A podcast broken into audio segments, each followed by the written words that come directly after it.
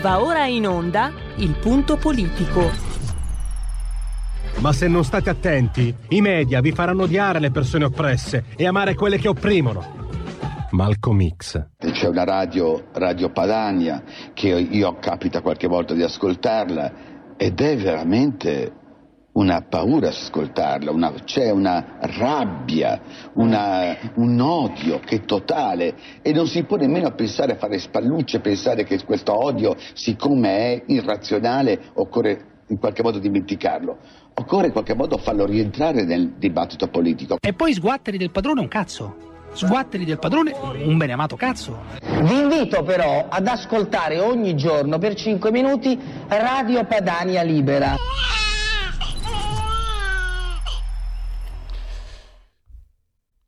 Dovrei, da buon paresiarca, dichiararmi mortificato perché dopo dieci anni ho, ho, preso una colossale topica. Cioè, dieci anni fa dissi che Gianfranco Fini non avrebbe fatto guasti. In questi giorni, devo dire sorretto da autorevoli ospiti, ho detto che eh, non avrebbero rotto eh, Grillo e Conte però non riesco e ho sbagliato. Però questa volta non sono mortificato perché, confesso da buon paresiarca, un sentimento del quale mi vergogno è un sentimento meschino e mortificante, solo l'idea di avere questo sentimento, ma io sto godendo come un riccio. Sto godendo come un riccio. Ma quello non è il mio lavoro. Il mio lavoro è parlare di quello che sta succedendo, offrire informazioni e vi offrirò, vi offriremo, sentiremo eh, Sergio Luciano, direttore di Economy. Primo perché anche se lui è un economista, segue le cose della politica, da sempre molto critico con i 5 Stelle, ha scritto addirittura anche un libro da Giuseppe Conte a Mario Draghi, quindi capire anche le politiche economiche di Mario Draghi che bene o male vengono sostenute anche dai voti dei 5 Stelle o da quel che ne rimane, se ci possono essere timori o meno. E poi tante altre considerazioni, perché ci sono le amministrative. Ho letto che l'Appendino eh, pensava di diventare, anche se non si ricandida perché è incinta, eh, a meno che non si voti a settembre, ma non penso si voti a settembre. A ottobre dovrebbe essere in 7-8 mesi, che brutta espressione, chiedo scusa, in dolce attesa si dice. Eh, però Chiaramente lei punta ad avere un ruolo egemone, se non altro a Torino, probabilmente al nord. E lei si appoggiava su Conte. La Raggi, ma anche se guardate il fatto quotidiano di oggi, vi accorgete, solitamente quando devono attaccare qualcuno, prendono le firme migliori e poi chiamano 4-5 sedicenti intellettuali tipo Barbara Spinelli. Barbara Spinelli nel cognome del padre. E estraggono loro, fanno estrapolare loro opinioni di comodo. Non ce n'è uno, parte Marco Travaglio, che sia stato interpellato perché la situazione è molto pesante. Eh, diciamo che stuzzicare Grillo forse non è, non è tanto salubre, visto la linguaccia che ha il comico genovese quando vuole. Allora, dicevo Sergio Luciano, poi eh, c'è anche la corsa al, um, c'è la corsa al Quirinale, e c'è Luigi Di Maio, che lì potrebbe essere tra i due litiganti.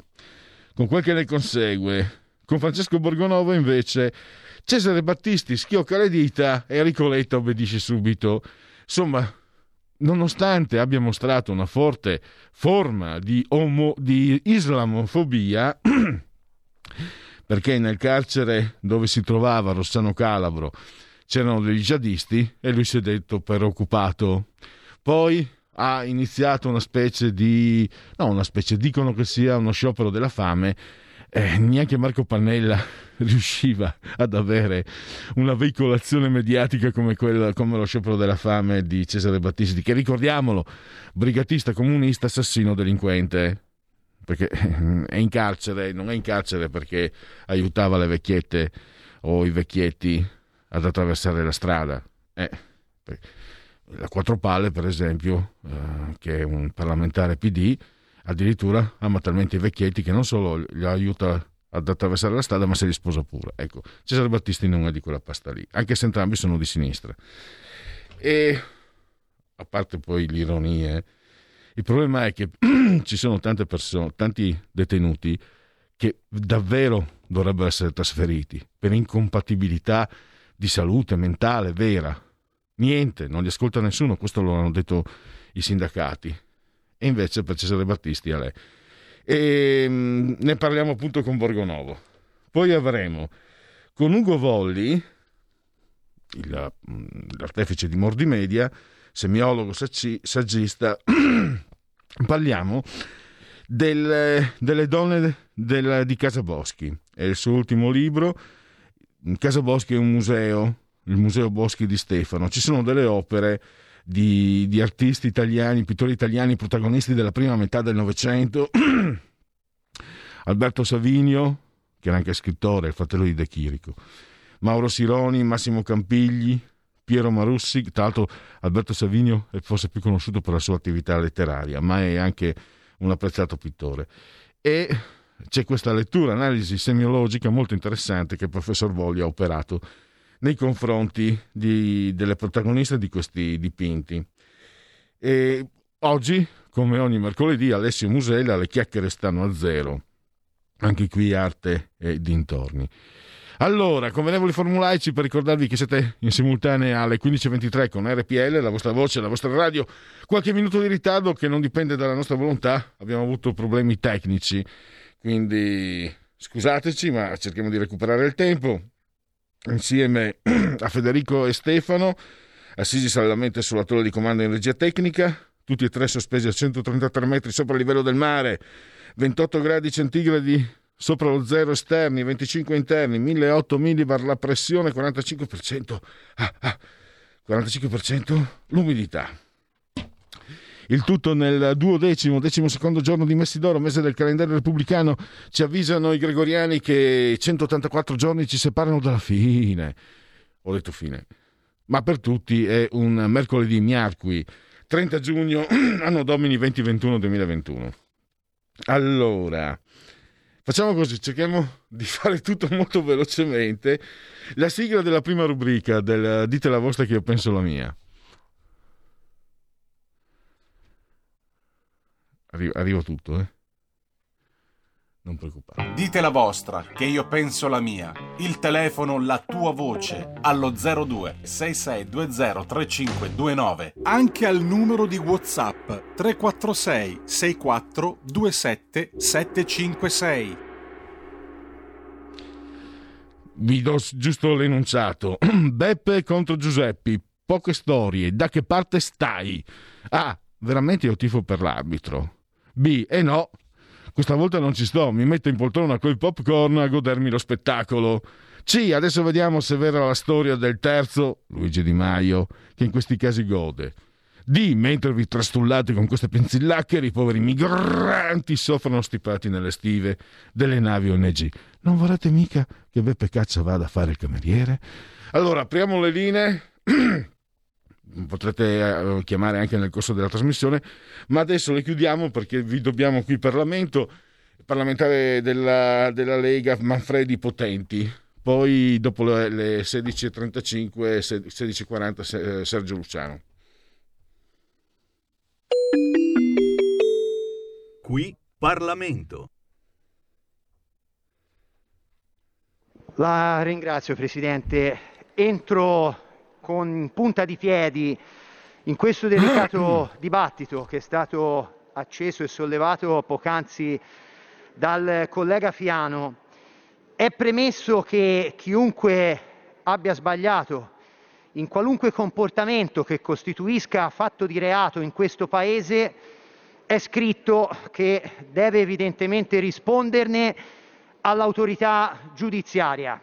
E su questo mi sembra che non ci possano essere punti diciamo di indecisione, così come non possono esserci punti di indecisione o di titubanza rispetto alla presunzione di innocenza che dobbiamo considerare elemento indefettibile di ogni giudizio che avviene in queste moderne udienze preliminari pubbliche che avvengono all'interno dei social, avvengono sui giornali come un quotidiano di Caserta proprio ieri ha in qualche modo dimostrato di voler inaugurare come nuova modalità di giudizio pubblico sui fatti che costituiscono oggetto evidentemente di un accertamento giudiziario.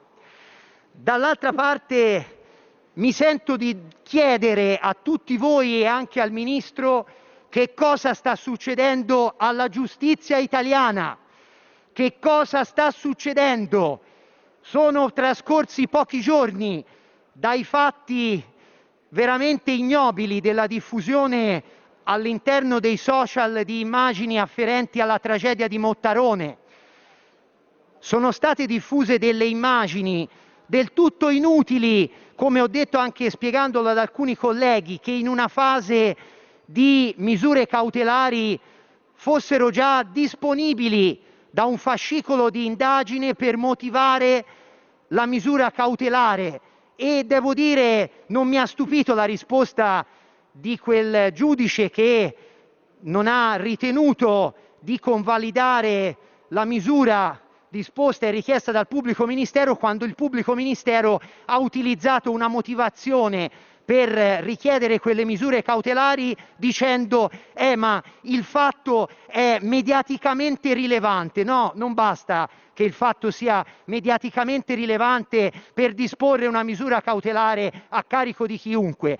Ebbene, anche in questo frangente, dove non dubitiamo che il ministro Consolerzia, dove ha sempre voluto che si esercitasse la Costituzione di parte civile nei confronti di altri episodi di violenza, voglio ricordare San Gimignano, sempre a carico di alcuni agenti, sia altrettanto solerte nel costituirsi parte civile anche nei processi che ci saranno per le rivolte avvenute in quello stesso carcere, compiute da alcuni soggetti che evidentemente anche quelli dovranno rispondere all'autorità giudiziaria per fatti avvenuti all'interno di un carcere e forse, come dissi, se ricorderete, mesi fa in maniera anche un po' veemente, forse stimolati anche da soggetti criminali esterni che ne hanno condotto alcune eh, operazioni di quella rivolta.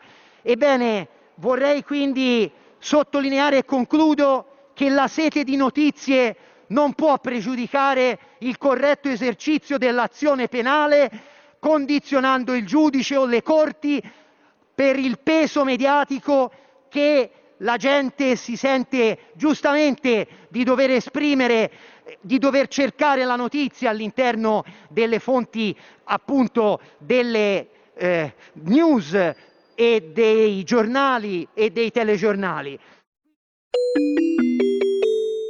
Qui Parlamento. Stai ascoltando RPL. La tua voce libera, senza filtri né censura. La tua radio.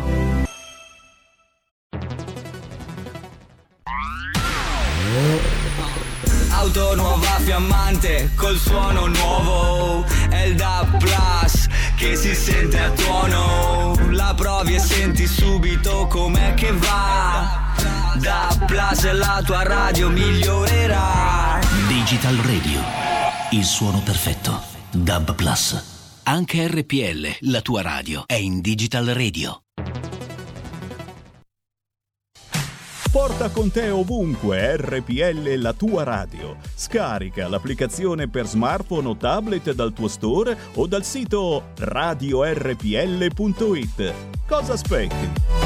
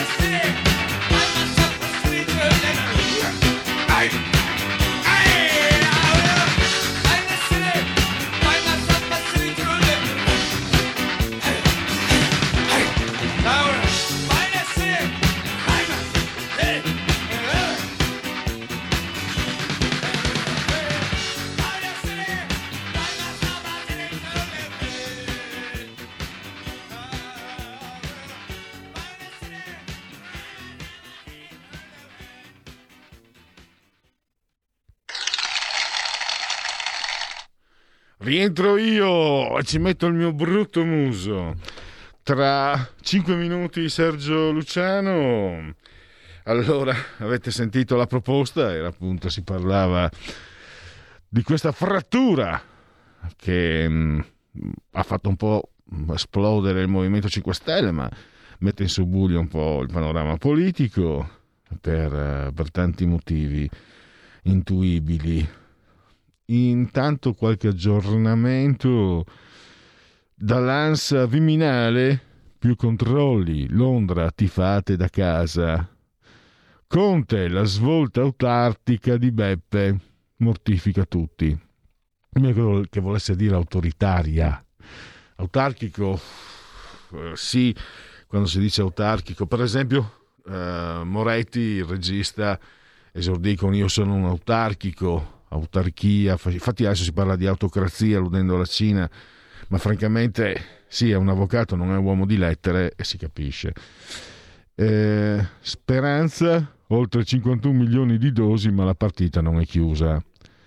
Si ribalta barcone di migranti, sette morti al largo di Lampedusa. Il racconto di un detenuto massacrati dopo le proteste. Canada, caldo sfiore 50 gradi, decine di morti a Vancouver. Legale della famiglia di Chiara, eh, Chiara la ragazza uccisa, killer di disumana ferocia. E accordo sui licenziamenti si utilizzerà prima la CIG. Confindustria il PIL riparte meglio delle attese.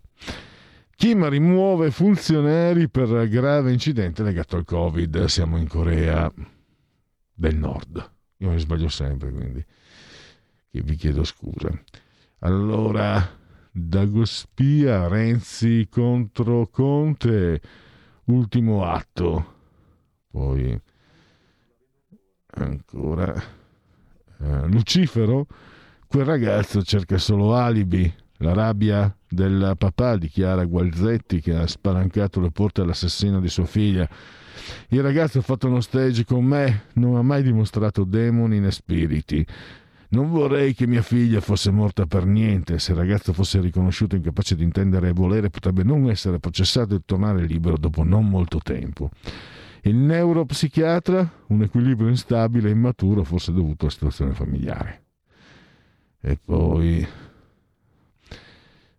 sogno sondaggio, Fratelli d'Italia supera la Lega, diventa primo partito italiano, sondaggio di SVG, 0,2 eh, davanti Fratelli d'Italia e poi crimi di guerra. L'ex reggente ha avuto una telefonata rovente con Beppe Grillo dopo la conferenza stampa di Conte. Crimi ha manifestato la volontà di pubblicare il nuovo statuto by Giuseppi e Beppe Mao, come lo chiama Dagospia, lo ha sfidato. Fallo e sei fuori. Le parole di Vito hanno creato scompiglio tra parlamentari ex. Se partiamo con lui come ferro del progetto Conte, allora siamo già finiti. L'elevato autorizza il voto su Rousseau o sarai ritenuto direttamente, personalmente responsabile per ogni conseguenza. Dunque, restiamo quindi sul pezzo e andiamo un po' ad analizzare eh, quello che sta succedendo e dovremmo avere, credo, in collegamento Sergio Luciano. Nel caso, eh, direttore, se mi senti, ti saluto e ti ringrazio per la tua... Ben, benissimo, tu mi senti diretto... Ecco, perché sento un po' a scatti. Vediamo Voi mi sentite? Io ti sento, sì. Perfetto, sì, sì. Eccoci qua. Allora. Dunque, innanzitutto io voglio ricordare anche che tu hai scritto un libro che in diretta, no, che beh, che eh, to, in un certo senso va anche no? eh, a parlare di, di quello che, che staremo per discutere, che andremo adesso ad analizzare. Hai scritto da Giuseppe Conte a Mario Draghi. Eh, naturalmente l'intento era quello di arrivare a Mario Draghi, però partiamo da Giuseppe Conte e da sì. questa rottura. Io ti dico subito, direttore, ti do la parola, che insieme ad altri, mm, per esempio Paolo Becchio, eccetera, anche qui in radio, insomma, che conosce bene il movimento, si dava per esclusa questa frattura, e anche perché francamente mm, non si sa a questo punto dove possono eh, arrivare alle cose. E invece appunto è successo. Tu te l'aspettavi o sei, o sei più o meno sorpreso? Pronto? Ma allora non vale dirlo dopo, ma me l'aspettavo. Non vale dirlo dopo, lo so, però me l'aspettavo perché secondo me... Mi sentite? Sì, ti sento, pronto? ti sento. Mi sì, sentite? Sì, io ti sento. Pronto, pronto, mi sentite? Ti, io, io, ti sento. Mi sentite? Io, io, ecco, eh... perfetto, scusatemi. Ah. Non vale... bene, bene, bene. Dicevo, non vale dirlo a, a dopo, bisognerebbe averlo prima, però io me l'aspettavo Uh, uno scontro che conducesse alla rottura, perché secondo me con Beppe Grillo oggi è impossibile costruire. La, la, la, verità è questa, che Beppe Grillo è stato un, un talento nell'intercettare alcune istanze vaste e diffuse nella nostra società di eh, polemica e contestazione delle vecchie eh, dinamiche della politica tradizionale. È stato veloce, furbo a individuarle e di questo gli va dato atto. Ma è finita quella, quella fase, è finita con l'esperienza di governo, nella quale i 5 Stelle hanno dimostrato che con quell'approccio non riuscivano ad andare da nessuna parte e mentre una, un, una componente di loro è rimasta eh, come dire, sulla, sulla, tradizione e quindi è quella che di fatto ha sabotato se stessa e ha lavorato contro la permanenza al governo di fatto, contro la sostenibilità di un progetto governativo che richiede moderazione, equilibrio, mediazione, Un'altra componente, puntando su Conte, ha scelto di imborghesirsi. Qui eh, si pone un altro problema. Che senso ha per un partito di contestazione eh, pensare di poter governare contestando come prima? Qualcuno ricorderà, tra i più e i meno giovani, che quando eh, ormai dieci anni fa a Parma eh, per la prima volta un sindaco espresso dai 5 Stelle vinse le elezioni amministrative e diventò appunto sindaco, eh, colpì l'opinione pubblica e ruppe col partito che poi lo radiò, e parlo, mi, riferi, mi riferisco a Pizzarotti, perché dopo aver fatto la campagna elettorale sul tema che bisognava chiudere il termovalorizzatore vicino alla città, eh, si rese conto che era impossibile chiuderlo, non aveva senso chiuderlo perché non era inquinante e che quindi uno slogan ripetuto mille volte eh, in realtà era una bufala e quindi da sindaco con la responsabilità gestionale della città eh, tornò sui suoi passi rispetto alla sua stessa campagna elettorale e il termovalorizzatore è ancora lì magnificamente che funziona e Pizzarotti è stato rieletto perché è un bravo sindaco da lista civica fuori dai 5 Stelle. Allora, io non è che voglio dire con questo che Conte sia la, eh, pronto e maturo per governare, per questo non, non, lo so, non credo, credo che non, che non lo sappia neanche lui. Certamente è Grillo che è arrivato a capolinea, come peraltro si vede anche sul piano umano ed esistenziale. Rimane una persona celebre, sicuramente sì, rimane una persona celebre, ma il fatto di essere celebri non può e non deve, lo diciamo tra, tra di noi, mi viene da ridere perché saremo centinaia di migliaia se non milioni, insomma le persone, se per bene, i cittadini onesti, non possono accontentarsi che la celebrità in sé e per sé conduca alla leadership politica. Non significa niente. Ci sono fior di calciatori, di campioni sportivi celeberrimi, ci sono cantanti celeberrimi, non significa poter essere in grado di fare politica, di elaborare dei programmi politici, di governare il prossimo, di, di far fare, di ispirare le leggi. Essere celebri è una cosa, essere bravi a governare è un'altra cosa. La componente di cerebralità di, di Grillo resta, ma non vale niente come non valeva niente dieci anni fa. Solo che dieci anni fa non lo sapevamo, adesso lo sappiamo. E quindi se si domanda, votasse domani, è mia firma convinzione che nell'insieme il Movimento 5 Stelle scenderebbe di due terzi, cioè da, da, da 100 scenderebbe a 33, diciamo così percentualmente. E di questo 33 i due terzi ulteriori potrebbero aggregarsi dietro Conte, che se non altro ha, ha avuto un po' di ehm, seguito di tipo istituzionale e, e soprattutto uh, post-democristiano, mi viene da dire, e solo un terzo di Ricciuti, duri e puri, continuerebbero a, a gridare onestà, onestà eh, e queste altre amenità che, che li hanno portati eh, al successo eh, alle ultime politiche. Questa è la mia opinione, poi è un'opinione assolutamente personale, per carità, non ci, nessuno di noi ha degli elementi fattuali. Li avremo quando supereremo l'attuale blocco della democrazia e torneremo a votare, no? Sì, vedremo, speriamo di poterlo fare. E volevo anche chiederti mh, quello che può essere il riverbero. Beh, ci sono le amministrative tra, tra pochi mesi, eh, quindi il gioco delle alleanze.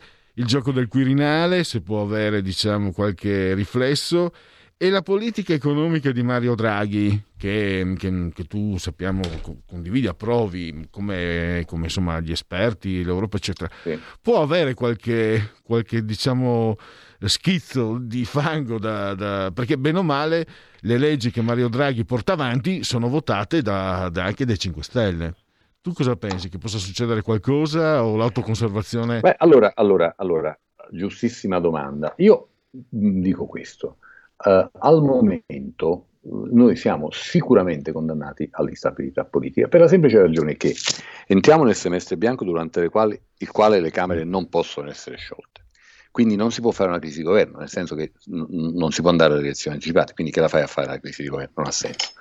Nel frattempo abbiamo le elezioni amministrative di settembre che sono uno, un banco di scontro furibondo soprattutto tra i 5 Stelle e il PD, perché poi rispetto a, a, al centrodestra che sta facendo un sacco di casino tra Lega e FDL, l'idea del partito unico con Berlusconi che non si sa se lo fare o non lo fa, tutte le cose che noi sappiamo, però i 5 Stelle e il PD hanno il problema di can- che mentre il centrodestra può avere dei dissensi interni, però viaggia compatto, sui sindaci il centrosinistra si lacera sulla scelta dei candidati tra 5 Stelle e PD e nel frattempo è evidente che, la, che la, diciamo, lo scontro tra i due eh, protagonisti complica le alleanze col PD che fino a, ieri avevano gestito insomma, di comune accordo eh, le alleanze locali, voglio dire. Quindi instabilità perché settembre, il semestre bianco dà l'impressione a tutti che non ci sia niente da perdere, instabilità perché ci si litiga su, sui comuni, instabilità perché a febbraio bisogna rieleggere il capo dello Stato, scade il settennato di Mattarella e i partiti dovranno pur trovarsi d'accordo in qualche modo. Però attenzione, è evidente che non si può votare prima dell'elezione di Mattarella e allora la vera domanda è, si voterà subito dopo o si voterà a scadenza di legislatura, cioè nel marzo del 2023? Io credo che eh, pensare che questo Parlamento, che poi per colpa dei grillini, eh, quando verrà rieletto sarà più o meno dimezzato, quindi diciamo che già di per sé la metà degli attuali parlamentari andranno a casa, figuriamoci poi con tutti i rimescolamenti che ci saranno. Che questo Parlamento si amputi, si tagli volontariamente i piedi e, no, e rinunci ad agganciare la vita de, de, del mandato in essere ai famosi quattro anni, sei mesi e un giorno che garantiscono un vitalizio a tutti quanti è ridicolo. Nessuno lo ammetterà mai, ma è assolutamente impensabile. Non accadrà. E quindi anche perché le ragioni per non eh, andare a votare, che c'erano qualche mese fa col, con il piano vaccinale ancora, ancora, da fare e con i recovery ancora da, da, da, da, avviare, ci sono ancora l'anno prossimo. Cioè non è che a marzo 2023 2022 abbiamo risolto i problemi. Ci sarà ancora probabilmente da presidiare eh, i colpi di coda della pandemia, ma soprattutto ci sarà ancora da accogliere i soldi europei che man mano cominceranno ad arrivare dalla fine di quest'anno in poi e gestirli, avendo al vertice un capo dello Stato, del governo che ha in, modo, in un modo o nell'altro, Mario Draghi, non è che mette tutti al sicuro, ma diciamo è ne- ugualmente indifferente a tutti. Cioè, Mario Draghi su questo non è che è, non è che dobbiamo fare tanto, semplicemente uno che per l'età e la storia che ha non sta lì a brigare né dalla destra né dalla sinistra il posto di candidato premier alla prossima legislatura. Tutto è possibile, ma questo no. Quindi fa comodo a tutte le parti in causa tenersi strette le attuali eh, diciamo così, posizioni e anche gli attuali vantaggi, compresi i seggi eh, parlamentari, e arrivare a scadenza eh, eh di legislatura mh, nel 2023. Quindi instabilità tanta, rischio o barra opportunità elettorale non credo. Poi per carità staremo a vedere e a raccontare gli scenari come cambieranno, però credo che questo sia sensato pensarlo. Una mia curiosità, eh, tra i due litiganti il terzo gode si dice, c'è qualche mh, scorciatoia per Luigi Di Maio in questa vicenda? Allora, Di, Di Maio, come dire, sicuramente è l'altro personaggio fissibile, no? E quindi mh, non, mh, non la faccio, non l'escludo non escludo che possa. Certo, mm, lui ha la grande fortuna che fa il ministro degli esteri di un governo il cui vero ministro degli esteri è il premier, quindi ha una, una funzione più che altro ornamentale e può dedicarsi alla politica. E in un voto totale di, di, identità politica che, che, i 5 Stelle stanno rivelando, lui ha, ha un certo spazio. Poi mh, mm, sospen- sospendo ogni giudizio perché non abbiamo elementi per valutare se sarà in grado di come dire, confermare questo tipo di, di, di, di, capacità e attitudini politiche che sembrerebbe aver dimostrato oppure no. Cioè, è, è, uno che comunque ha cominciato l'altro ieri, molto giovane, con esperienze relative, furbo, intelligente, per carità, questo non si discute. Vedremo, ecco, come capacità elettorale diretta ho dei dubbi, no? non, non, mi pare che sia un, un acchiappavoti. Più Eh, di tanto, insomma. E volevo chiudere invece cambiando argomento approfittando della tua presenza. Si è parlato tra ieri e oggi la proroga dei licenziamenti, il blocco dei cashback, eccetera. Eh, volevo una tua opinione al, al riguardo, anche eh, insomma, visto da destra, visto da sinistra. Sinceramente, io personalmente sono d'accordo con tutte e due le cose. Cioè, secondo me il blocco dei licenziamenti selettivo, quindi difendendo ancora un po' quelli che, che, insomma, quei settori più colpiti, sono assolutamente d'accordo, perché non, non- non si può pensare di andare avanti all'infinito. Penso, no? È un po' così, un po' assurdo. Quindi blo- sb- sblocchiamoli, salvo nei settori che chiaramente se li bloccassimo e basta morirebbero, quindi ok. Ehm, invece per quanto riguarda il cashback pure, nel senso il cashback è stata una manovra promozionale abbastanza eh, stupidina che ha praticamente incentivato a usare le carte di credito coloro che già le usavano. Quindi, e quindi non serviva a niente. Se abbiamo recuperato un po' di soldi lì, meglio. eh? E infine... Quindi tutto qua, mi fermerei qui perché... No? Certo, certo. Eh, infine volevo, beh, un tuo parere che immagino non può che essere positivo, insomma, sul PNRR. No? L'impressione è che, mh, ti dico, direttore, non sono mai stato un tifoso di Mario Draghi perché naturalmente posizioni e origini sono differ- differenti, ma dall'esterno l'impressione è che se non fosse arrivato Mario Draghi, ecco te lo dico proprio dal mio punto di vista proprio da, da, come si diceva una volta uomo della strada, non donna di strada, uomo della strada. Io ho l'impressione da fuori che se non fosse arrivato Mario Draghi a, scri- a scriverlo, riscriverlo, approntarlo, prepararlo, eccetera, in Europa ci avrebbero insomma presi un po' come dire, ah, ci avrebbero chiuso qualche porta. Ho No, sono quell'impressione lì. con te. Sono d'accordo con te. Eh, Mario Draghi è stato fondamentale per due ragioni. Una, quella che i giornali stressano, no? e cioè che lui è credibile, ha amici, eccetera, eccetera. In realtà perché lui conosce dall'interno le procedure. Perché vedete, non è che poi mh, eh, si tratta di, di andare a mangiare una pizza tutti insieme a Bruxelles, ma dai, su, mettiamoci d'accordo come fossimo quattro amici al bar. Il problema è che se tu, paese membro importante come l'Italia, anziché fare quello che i regolamenti europei, che sono poi burocraticissimi, sono una cosa terrificante, ti impongono di fare per, per co- cogliere determinati obiettivi, no? Eh, ti, ti- ti sbagli, ti comporti in maniera inadeguata, diciamo così. E beh, quelli ti dicono di no, non perché gli stai antipatico, perché non ti possono dire di sì, cioè è un misto, no? È un misto di, di- di, um, stima, di fiducia, ma anche proprio di technicality- technicalities. E in questo senso Draghi ha una grande esperienza. Non dimentichiamoci che il suo mestiere precedente sarà quello del banchiere centrale. Il banchiere centrale è un signore, è un soggetto che è soprattutto un grandissimo burocrate. Ecco, no?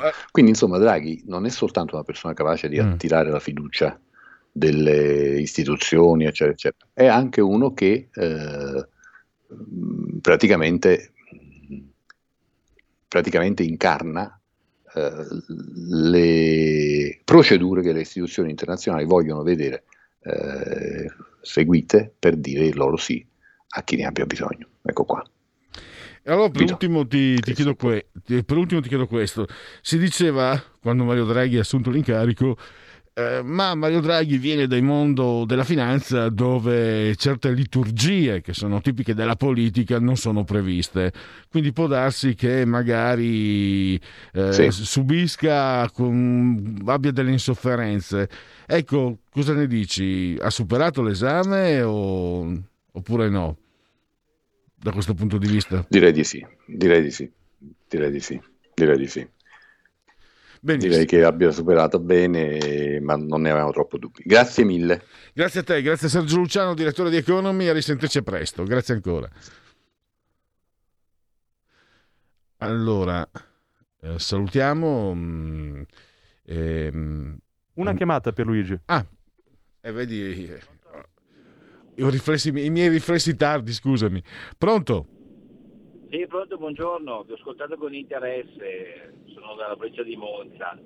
Eh, concordo praticamente tutto con quello che ha detto eh, l'ospite prima riguardo Mario Draghi. L'unica cosa però non dimentichiamo che quello che disse Cossiga in merito a Draghi perché Draghi ha svenduto, ha svenduto le aziende pubbliche dell'Italia e il fatto che sia ben visto in Europa e gli abbiano concesso alcune cose a differenza di altri, forse perché, forse, speriamo non sia così, è perché sanno che Draghi alla fine fa gli interessi dell'Europa e non i nostri purtroppo. Spero vivamente di sbagliarmi, perché Draghi nonostante si fosse laureato facendo una tesi che l'euro sarebbe stata la moneta unica, una disgrazia per l'Italia, poi si è venduto per una questione di carriera.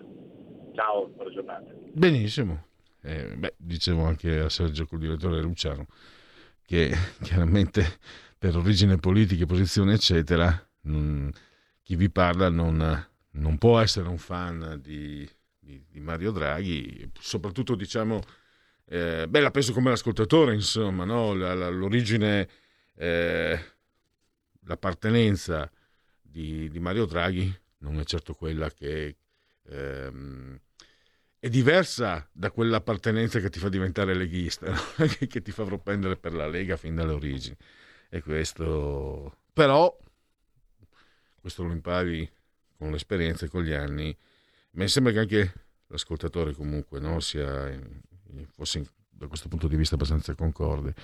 Non puoi non riconoscere, per quanto una persona ti sia avversa, eh, poi un, un parametro per valutarne la bravura, la qualità, eh, ce l'hai prima te lo fai, no? Necessariamente.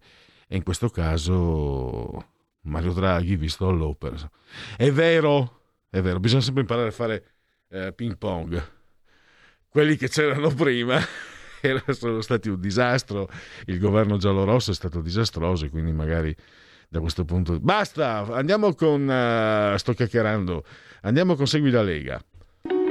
Segui la Lega è una trasmissione realizzata in convenzione con La Lega per Salvini Premier. Legaonline.it, scritto legaonline.it. Ah, vi ricordo anche che dopodomani parte la Lega Giovani Tour. La giustizia si fa strada, seguici in giro per l'Italia. Parte dalla Lombardia tra due giorni, un mese, 20 tappe. Hashtag la giustizia si fa strada. E il referendum è al centro dell'attenzione. Eh, dalle reazioni di Piercamillo da Vigo mi viene da pensare che i sei quesiti abbiano fatto centro perché è inviperito. Eh, ma siccome non riesce a trovare argomenti, il Fatto Quotidiano lo mette in ultima pagina. Eh. Elezione del CSM, responsabilità diretta dei magistrati, equa valutazione dei magistrati, separazione delle carriere dei magistrati, limite agli abusi della custodia cautelare, abolizione decreto Severino. Questi sono i sei punti. Poi chi sbaglia paga, ci metto la firma, processi veloci, stop correnti, trasparenza e equità per tutti. Potete firmare dal 2, dal 2 luglio in piazza e in municipio. Di Domodossola 4 voto in matematica, 3 il numero perfetto, il codice della Lega D43, usalo per il tuo 2 per 1000. Iscriviti alla Lega anche da questo sito, paghi 10 euro attraverso PayPal senza neanche essere iscritti a PayPal. Poi il codice fiscale, i dati e ti verrà quindi recapitata la magione, la tessera Lega Salvini Premier. Infine, velocemente, gli appuntamenti Massimiliano Fedriga lo potrete vedere nel cuore della notte domani mattina alle 8.30 Sky TG24, presidente della conferenza delle regioni della regione Friuli Venezia Giulia. Tiziana Nisini, sottosegretario al lavoro, invece domani pomeriggio Sky TG24, la rubrica Economia, e doppio Matteo Salvini domani, domani sera alle 21.25, dritto e rovescio che è su Rete 4, e venerdì nel cuore della notte, alle 8.35 del mattino, Radio Mattino, Radio 20 24 Mattino, Radio 24. Chiuso. Segui la Lega è una trasmissione realizzata in convenzione con La Lega per Salvini Premier.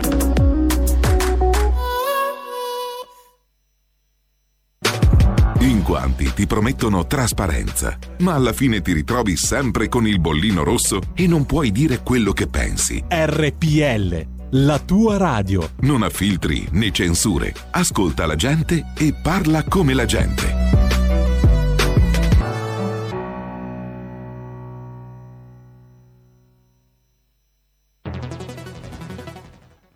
Il futuro appartiene a chi fa squadra.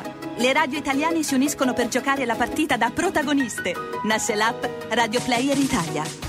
140 stazioni in una sola rete. Scegli la tua preferita e ascolta il suono perfetto del digitale. Gratis, senza registrazione, senza interruzioni, compatibile con tutti i device. Le notizie, la compagnia, la musica scelta da chi la ama, la conosce e la vive. Scarica Radio Player Italia. Il futuro batte con la radio nel cuore.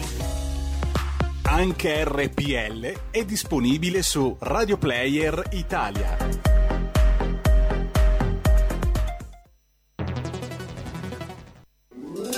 Stai ascoltando RPL. la tua voce libera, senza filtri né censura. La tua radio.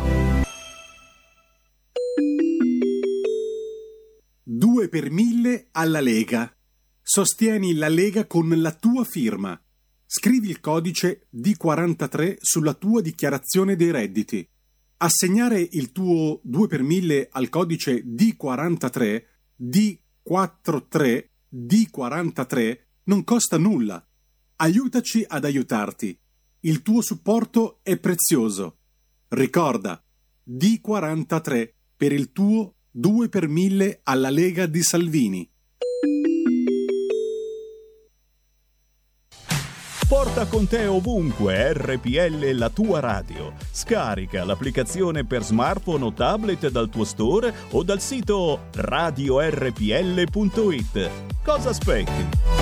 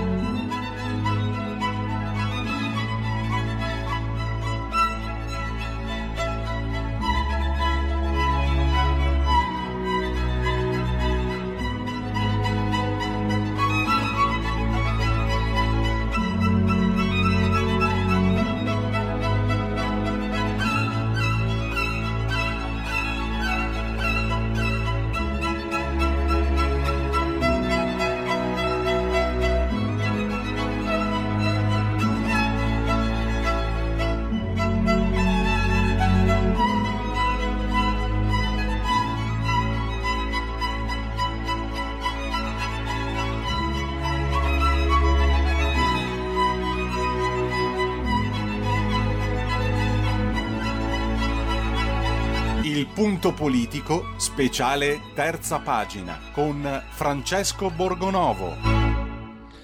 Insomma, non si può dire che Cesare Battisti venga trascurato dai suoi sodali. Eh, lui, lui ordina e Enrico Letta o chi per lui esegue. Nonostante, diciamolo pure, si sia macchiato di un reato particolarmente infame, l'islamofobia. Avrebbe detto, insomma, che con gli jihadisti non si trova bene in galera, nonostante lui sia brigatista, assassino e criminale.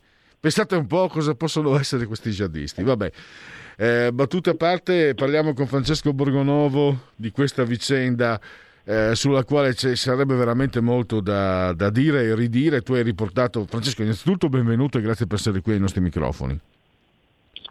Eccoci, bentrovati a tutti. Sì, eh, hai riportato realtà... anche il disappunto dei sindacati di poli- di, della polizia penitenziaria e altri. Eh sì, sai, loro dicono una cosa che nella versione ufficiale eh, non è, come dire, non è circolata, eh, cioè che in realtà aggressioni da parte di questi jihadisti che, nel, che, erano lì nel carcere, anzi che ci sono ancora, loro sono rimasti lì e, e quindi come dire, sono, uh, sono in questo inferno che Battisti voleva lasciare, loro invece ci sono rimasti. A quanto pare però da parte loro non c'è stata nessuna aggressione, eh, quindi le condizioni di Battisti non erano esattamente quelle che si volevano far credere. Qual è il punto? Eh, il punto non è il trasferimento, eh, il punto è che eh, si voleva, eh, si vuole ancora a tutti i costi dire che Battisti deve stare fra i detenuti comuni e non in alta sicurezza, perché la vera battaglia è questa, questo è il punto no, della, di tutta la guerra su di lui, dell'intervento del Partito Democratico. Lo dice esplicitamente Enza Bruno Bossio, che è la parlamentare del PD che è andata a trovarlo, dice che Battisti non deve stare in quelle condizioni lì, ma non solo le condizioni del carcere di Rossano, proprio quel livello di sicurezza che sarebbe una specie di vendetta dello Stato. Ecco, a me questo sembra francamente inaccettabile. Poi certo, eh, questo non significa che se uno sta in carcere debba essere torturato o maltrattato come si è visto a, a Santa Maria Capo Avetere, no? perché quelle sono scene indegne. Eh, però appunto eh, se uno invece di pensare sempre a Battisti e a queste cose pensasse anche un po' alla situazione delle carceri italiane e a quello che non va lì, eh, beh, forse insomma le cose andrebbero diversamente, certi episodi perlomeno si deraderebbero. Beh, diciamo anche che però chi, chi uccide delle, delle, persone innocenti, delle, delle vittime inermi, non, non, non, dovrebbe avere tutto questo, servi, questo, clima servizievole e accondiscendente e condiscendente nei suoi confronti, insomma, perché eh, altrimenti vale tutto. Vabbè, certo, eh, noi dobbiamo partire dal presupposto che eh, dire, questo signore è uno che ha commesso dei crimini odiosi eh, e tra l'altro cioè, non è che stiamo parlando di uno su cui c'è accanimento, cioè qui stiamo parlando di uno che per quasi, eh, dunque dal 1981, quindi sono 40 anni, 40 anni è sfuggito al carcere dove avrebbe dovuto stare perché è stato condannato all'ergastolo. Cioè, non stiamo parlando di uno, capito, uno, so, piccolo criminale finito dentro, insomma, che viene maltrattato, stiamo parlando di un assassino che non si è mai pentito, no? perché lui la sua piena ammissione di colpa c'è stata nel 2019, quando l'hanno preso, quando l'hanno riportato in Italia, prima non c'è stata anzi ha cercato in tutti i modi di alimentare le battaglie, no? di giocare su questa cosa del detenuto politico, della lotta politica. Quindi stiamo parlando di uno, nemmeno di uno che abbia mostrato segni di redenzione, di pentimento, quindi è inutile cercare mm. di giustificarlo perché una giustificazione non c'è di nessun tipo.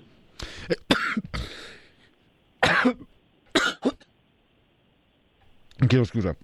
Due cose per concludere. La macchina mediatica della sinistra comunque dimostra di funzionare egregiamente perché sullo sciopero della fame di Cesare Battisti neanche Marco Pannella riusciva a, farne parlare, a far parlare così tanto. E poi eh, l'ingiustizia che subiscono coloro che avrebbero veramente bisogno di essere trasferiti, che tu lo riprendi, riprendi questo passaggio anche nel, nel tuo articolo. Eh, ma lì la, questo è il punto della politica, cioè eh, la politica ha agito dando visibilità al sostegno a questo sciopero della fame, a questa causa e poi intervenendo direttamente appunto, nel carcere, velocizzando il trasferimento. E, dopodiché che cosa succede? Eh, succede che eh, ci sono altri detenuti che hanno dei problemi gravi psichiatrici e che aspettano di essere trasferiti altrove dove possono essere non solo gestiti meglio ma anche insomma, eh, ricevere le cure adeguate e sono ancora lì che aspettano nonostante il provvedimento di trasferimento sia già partito, dalle carceri però, dalle altre carceri non arrivano in nulla osta.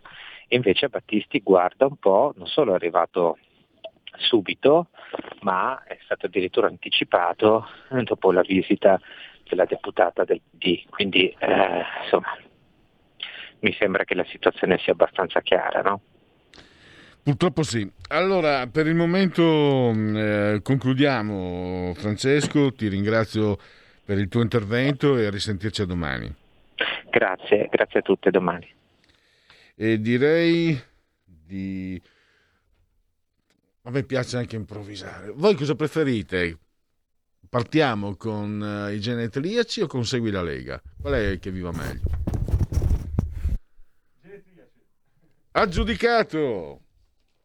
La verità è che sono cattivo. Ma questo cambierà. Io cambierò. È l'ultima volta che faccio cose come questa. Metto la testa a posto, vado avanti, rigo dritto, scelgo la vita. Già adesso non vedo l'ora. Diventerò esattamente come voi. Il lavoro, la famiglia, il maxi televisore del cazzo, la lavatrice, la macchina, il CD e l'apriscatole elettrico. Buona salute, colesterolo basso, polizza vita, mutuo, prima casa, moda casual, valigie, salottoli tre pezzi, fai da te, telequiz, schifezze nella pancia, figli, a spasso nel parco, orario d'ufficio, bravo a golf, l'auto lavata, tanti maglioni, Natale in famiglia, pensione privata, esenzione fiscale, tirando avanti, lontano dai guai, in attesa del giorno in cui morirai. E diventare vecchi non è io avevo detto, l'avevo fatta prima, non me lo ricordavo già più. Mamma mia, che brutto di vecchio. Ah, siamo in diretta. allora, genetriaci, ricorrenze e commemorazioni. Ah, è brutto diventare vecchio. Duodecimo, decimo secondo. Una volta queste cose qua ci giocavo sopra, facevo un po' così, facevo un po' di circo. Invece adesso ero proprio convinto che non l'avessimo fatto seguire la Lega. Eh. Allora, duodecimo giorno di Messidoro, mese del calendario repubblicano, mancano 184 giorni alla fine secondo i gregoriani. Brr. Per tutti è un uh, mercoledì miarqui 30 giugno anno domini 2021-2021. Genetriaco di Mario Carotenuto, la commedia all'italiana. Poi abbiamo la bellissima Susan Hayward, 5 nomination, un Oscar, cinema ovviamente. E poi è vero che c'è Gustavo Teni, ma è curioso come eh, gli italiani abbiano sfor- sfornato due eccellenti, anzi due tra i più grandi sciatori di tutti i tempi, appenninici però. Alberto Tomba e Zeno Colò in questo caso.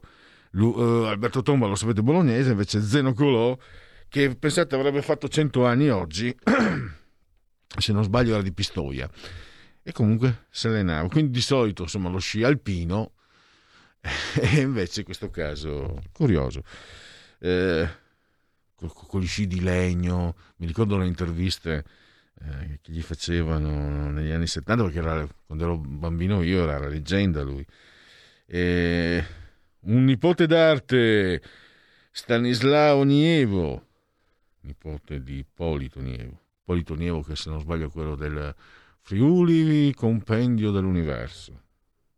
Ma, ma Anna Maria Massatani, Lea Massari, che secondo me non serve altro. Serve altro. Comunque la prima notte di Quiete, un film tra i tanti. L'urlatore Antonio Lardera, Tony Dallara, pensa un po'. Poi abbiamo Tony Musante, eh, attore anche, anch'esso, anonimo veneziano, con la regia di Enrico Maria Salerno, ebbe grande successo una, oltre 40 anni fa. No, sì, oltre 40 anni fa, sarà stato il 73, 72. L'ultimo dei socialisti, Tony, no, Ugo, Ugo Intini, celebre la parodia, l'imitazione che ne faceva Guzzanti. Allora, da lettera 43 è passato a tag43.it Paolo Madron, che è stato tra i primi a sbottare, ma c'è stata una valanga, un diluvio di proteste nei confronti dell'ex calciatrice Erika Serra, garrula commentatrice nelle telecronache televisive, e che con i soldi nostri si debba assistere a questo scempio. C'è uno che ha scritto, ma credo anche un... forse, forse Bargigia, no? No, perché t- tantissimi giornalisti hanno detto fatela fuori, basta, non se ne può più, ma anche tanti, tanti ho letto, l'ho riportato molto più volte da Gospia, perché ha una voce che, che ti trapana il cervello insostenibile, perché dice ovvietà, no, non so, tipo... Eh, adesso... Ah sì, lei sentiva, seguiva purtroppo la Francia, pure sfortuna State attenti voi, eh, che ti fare contro la Francia, voi che ti fate Italia, non porta bene, eh, lo dico. E adesso la Svizzera sul 3 a 1 è costretta a, rimontare, a cercare la rimonta. No, guarda, stanno perdendo 3 a 1, sono fuori, erano vicino alla grande impresa, cosa fanno? Dicono, no, finiamo la partita, andiamo a casa. Eh, dai, cioè, queste cretinate qua. Uno ha scritto addirittura, preferirei diventare sordo che continuare a sentirla. che è il massimo. Allora, eh, è pagato con i soldi nostri, con i soldi che ci vengono portati via dalla bolletta, perché altrimenti col fischio che pagherei la RAI. Il grandissimo, il grandissimo Silvio Orlando, attore napoletano, e il cardinal Voiello nel Giovane Papa, me lo ricordo anche, eh, bellissima interpretazione nella scuola, il film eh, poi abbiamo Soldato Palla di Nardo, Vincent Donofrio,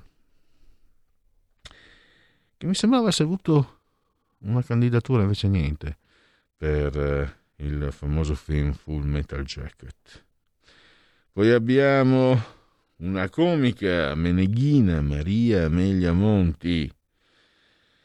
E poi ne parlavamo uh, con te ieri, Federico. Mike Tyson compie gli anni oggi. E prova tu a non fargli gli auguri, e provaci. e poi, che era anche nella notte dei leoni, l'avete visto il film? La notte? Beh, la, beh, la scena.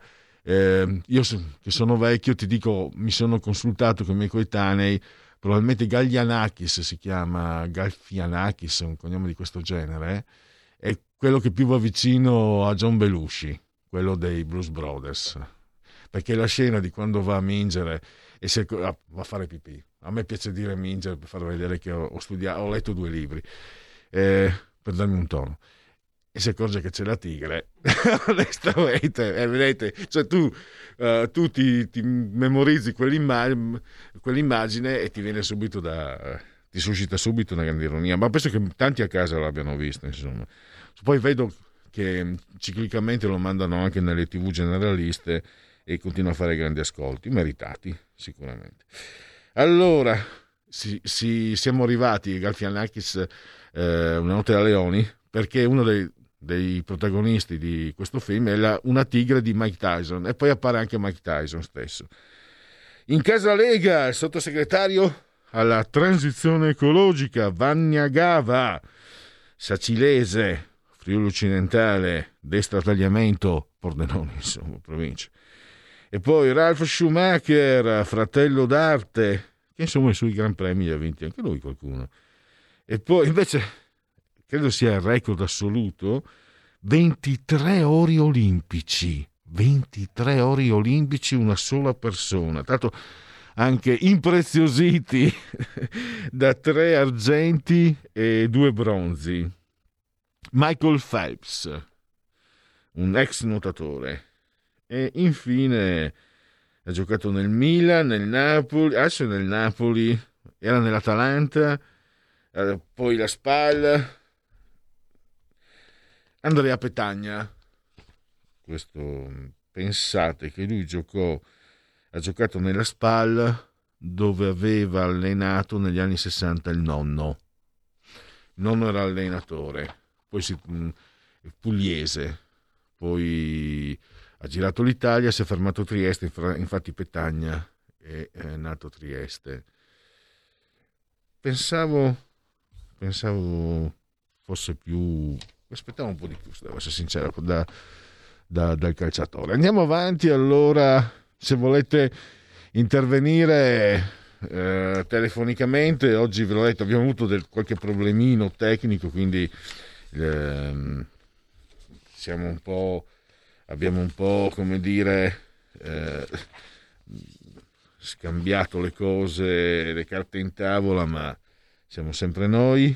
E, ehm, sempre RPL, la vostra voce, la vostra radio, chi sa pure RPL che ha portato cent'anni, meditate, cento meditate Dicevo, possiamo anche riprendere, ehm, dite la vostra che io penso la mia, Beppe contro Giuseppi, poche storie, da che parte stai? Quindi... Eh, veramente io tifo per l'arbitro e no, io non ci sto, questa volta mi metto in poltrona con i popcorn a godermi lo spettacolo.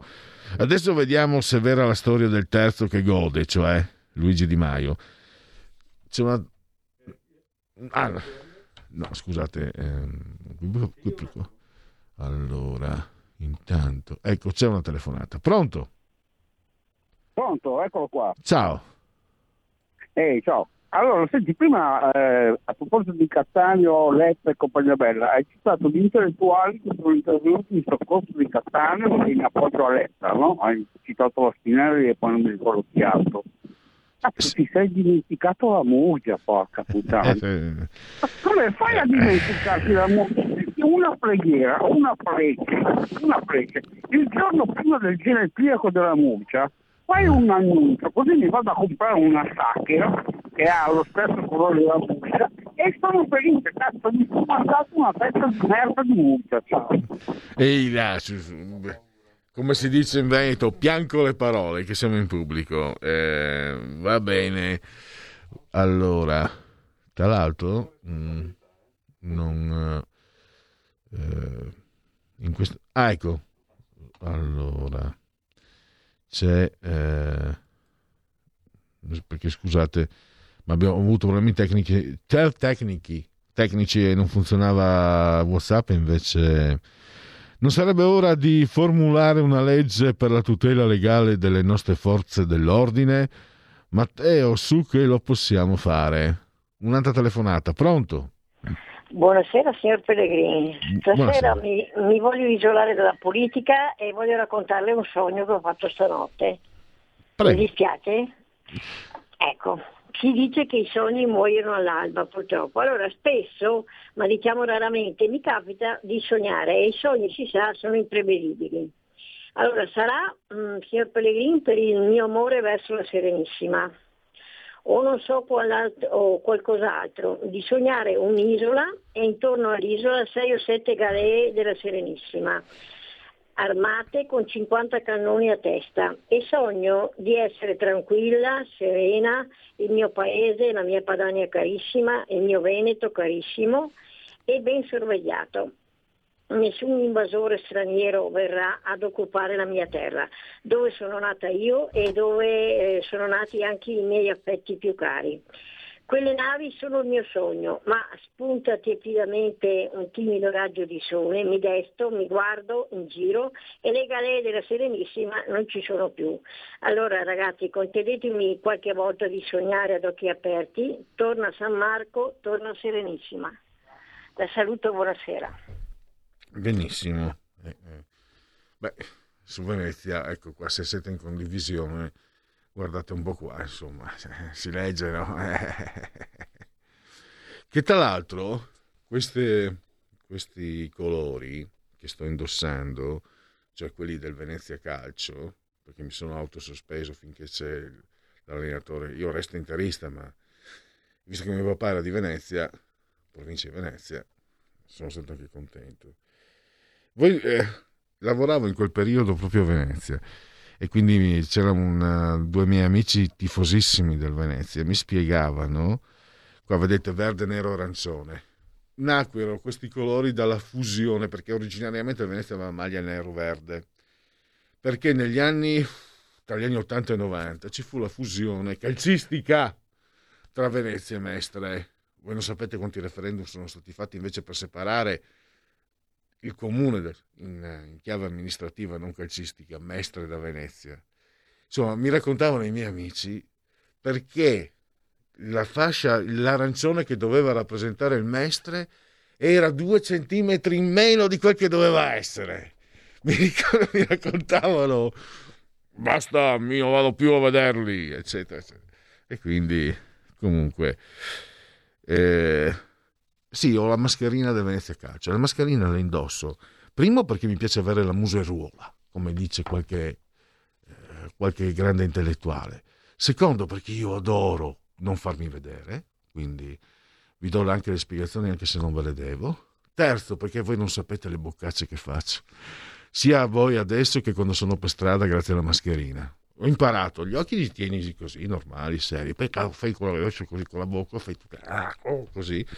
È divertente, è anche molto puerile e infantile. Ma come diceva il poeta Pascoli, non dimentichiamo il fanciullino che è in noi. Allora, adesso non dimentichiamo qualche aggiornamento. Andiamo sul Corriere.it. Facciamo così, eh, facciamo vedere pure lo schermo così gli ascoltatori seguono, segu- mm, seguono insieme al sottoscritto quello che leggo. 5 Stelle, l'ultima telefonata di fuoco tra Crimi e Grillo. Pubblichiamo lo statuto di Conte, fallo e sei fuori. Storia di Grillo Caligola, del suo dentista del caos che adora. Domenica ucciderò una ragazza. Il killer è l'appuntamento trappola per Chiara. Lei si è difesa, in mano una ciocca di capelli. Samuele muore a dieci anni travolto dal grano appena trebbiato. Era con il nonno nel Cuneense. Torniamo alla politica, che è meglio.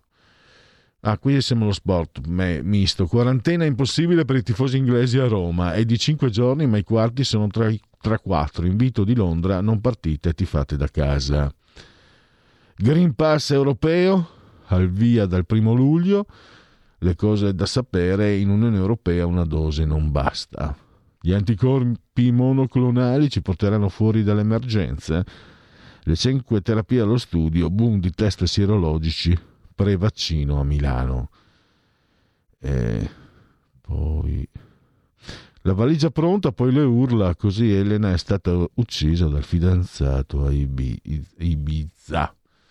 Cashback sospeso, oggi è l'ultimo giorno per i rimborsi. E poi la temperatura di 50 gradi in Canada, che davvero, oh, quanto, mm, avevo letto che di solito al massimo arrivava a 30 eh, in questo periodo. Allora, qui diamo degli aggiornamenti invece da, da Gospia. Tra 30 secondi andiamo anche all'intervallo, non preoccupatevi. Un altro mistero nel processo Eni in Nigeria, c'erano due informative della Guardia di Finanza sul grande accusatore di Eni, Vincenzo Armanna, ma solo in una prima versione si faceva riferimento alla sua volontà di pagare i testimoni da far comparire a processo. La seconda versione, depositata formalmente in aprile su indicazione del procuratore aggiunto Laura Pedio, viene depennata la pessima valutazione su Armanna. Grillo approfitta subito dello sblocco dei licenziamenti. I migliori tweet sul Vaffa. Beh, li guardiamo insieme dopo. Adesso c'è l'intervallo. Siamo liberi. Siamo una radio libera. Segnati il numero del conto corrente postale per sostenere RPL 3767 1294 intestato a RPL via Bellerio 41 20161 Milano. Diventa nostro editore, sostieni la libertà. Porta con te ovunque RPL la tua radio. Scarica l'applicazione per smartphone o tablet dal tuo store o dal sito radiorpl.it. Cosa aspetti?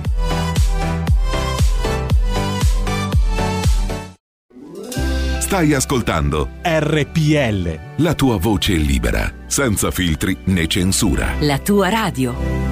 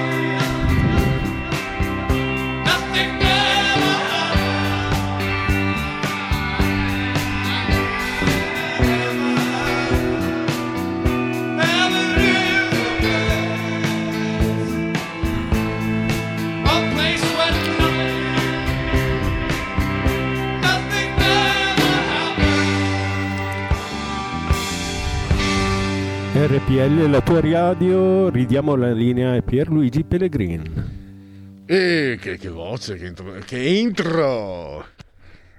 Allora, ti ringrazio. Ehm, tra cinque minuti col professor Ugo Volli, donna di casa Boschi, ma intanto ci e vi facciamo compagnia. Con, anche con eh, i sondaggi.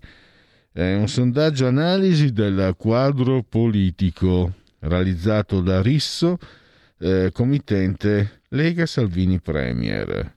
Allora, innanzitutto i voti. La Lega qui al 22%, Fratelli d'Italia 19,1%, e i 5 Stelle 15,9%, il PD 19,9%, Forza Italia 8,2%, poi abbiamo Coraggio Italia 1,1%, Calenda Azione 2,4%, Italia Viva di Matteo Renzi 1,9%. Ehm, altri, altri quesiti? Sul reddito di cittadinanza. Il 7% pensa che andrebbe lasciato così com'è, il 53% pensa che dovrebbe essere rimodulato per renderlo più efficace, il 40% lo cancellerebbe. E poi l'utilità. È utile il reddito di cittadinanza? Molto utile l'11%, abbastanza utile il 26%, eh, poco utile il 27%, per niente utile il 36%. E questo è il sondaggio, possiamo dire il sondaggio del giorno, perché non ce ne sono altri in questo momento. Dunque, allora, senti come sbatte Erraton. 5 Stelle, diktat Grillo a Crimi, autorizza il voto su Rousseau. Crimi dice no a Grillo su Rousseau, non so se resto, scissione più vicina, attese per le parole di Conte. E, eh, Pizzarotti, Grillo padre padrone da sempre. E andiamo ah, qui, se ci sono altri... Ecco qua, DDL Zan, martedì nuovo round, si cerca l'intesa, il leghista Ostellari si dice ottimista, ma per il Dem Mirabelli le distanze restano siderali. Variante Delta, contagi e vaccini, cosa succede nel mondo? E poi eh, abbiamo picco di caldo, ma nel weekend l'attacco dei temporali, ecco dove. Tra poche ore raggiungeremo il picco di questa nuova ondata di caldo africano. Le temperature massime sfonderanno i 40 gradi centigradi in Puglia, Basilicata e Calabria e toccheranno addirittura punte di 44-45 gradi in Sicilia, provincia di Siracusa. Eh, a partire da venerdì il gran caldo Africa, quante volte è caldo il gran caldo africano? Sono quelle, quelle frasi inflazionate, come nel calcio quando dicono i piedi educati. Un centrocampista dal piede educato. E educato cosa vuol dire il piede educato? È andato a scuola, è andato, è andato a fare, ha non so, il liceo, l'università, è andato, non so, dimmi, in qualche collegio svizzero il piede educato. Eh, allora, però quello che ci interessa è che il gran caldo africano si smorzerà decisamente sulle regioni peninsulari, meridionali, continuerà a resistere seppur più, seppur più attenuato in Sicilia con valori massimi non superiori ai 36-37 eh, gradi. Caldo meno intenso invece al centro-nord con non più di 32 gradi su gran parte della città. Il tempo però sta per cambiare, eh, nel corso del weekend aria più fresca di origine nord-atlantica riuscirà a scalfire la parte più settentrionale dell'anticiclone. Il mescolamento dell'aria fresca con quella molto calda presente nei bassi strati creerà un mix micidiale per la formazione di temporali a tratti violenti. Domenica mh, teatro di grandinate, colpi di vento e locali alluvioni. Quindi Uh, mi fermo, casomai il resto delle, delle um, uh, previsioni ve lo leggo dopo. Quindi caldo, caldo, caldo, caldo, caldo e poi grandine, fulmini e tuoni e lampi. Fantastico. Partiamo con la terza pagina.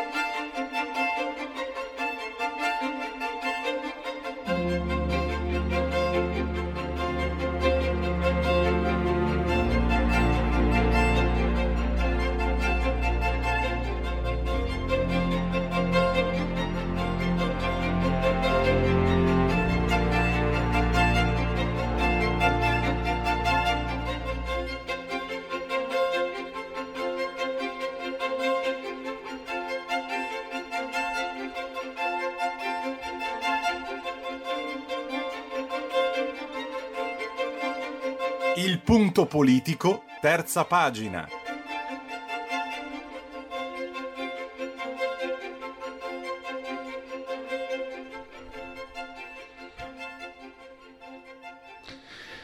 Allora, eh, grazie ai nostri tecnici abbiamo appena messo in condivisione a pagina Facebook eh, la copertina di Donne di Casa Boschi, un saggio di Ugo Volli che conosciamo e conoscete benissimo.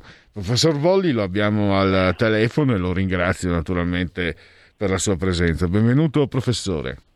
Grazie a lei, sono molto contento di essere, di essere qui a parlare del mio libro. E, ecco, allora, Mm, partiamo un po', cominciamo a dare degli indizi. Allora, il museo di Casaboschi è un museo eh, che, che, ospita eh, alcuni artisti che sono stati anche protagonisti della pittura della prima metà del Novecento italiano e non, da Alberto Savigno, Mauro Sironi, eh, poi abbiamo anche Massimo Campigli e Piero Marussig. E lei, professore, ha fatto un'analisi semiotica, ecco, esercizi di lettura semiotica di queste opere, per dirla in sintesi. Cosa, ecco, spie- spieghiamolo, cosa, cosa si intende? Va bene, spieghiamo innanzitutto. Casa Boschi è un museo del Comune di Milano che ha una importanza notevole, sta dalle parti di, di Porta Venezia eh, è importante perché è una casa museo, cioè è il luogo che, eh, dove sono vissuti due importanti, una coppia, marito e moglie, di importanti collezionisti eh, fino agli anni, che sono vissuti fino agli anni, agli anni 60, che si chiamavano appunto Boschi e Di Stefano. Eh, e hanno lasciato tutta questa eredità al Comune di Milano. Ci sono gli artisti che diceva lei, che sono quelli che ho analizzato io perché mi interessava l'aspetto figurativo, ma per esempio loro hanno, avevano tantissimi fontane, avevano molto informale, eccetera.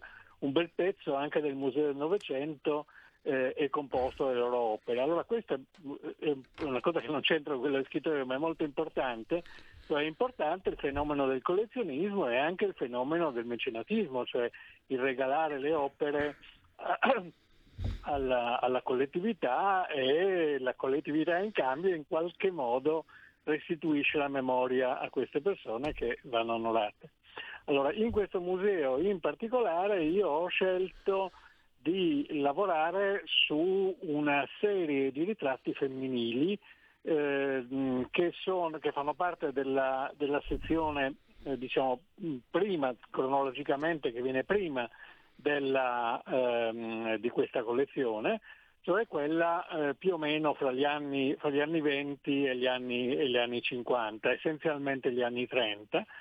E, ehm, quello che interessava a me, che incuriosiva a me, era capire come eh, in, queste, in, queste, opere di questi artisti molto noti che lei ha citato, appunto Sironi, tutti eh, Campigli, tutti gli altri, eh, si fosse, mh, fosse, rappresentata l'immagine femminile, come, come, fossero le donne, come vedessero le donne, come le rappresentassero, eccetera.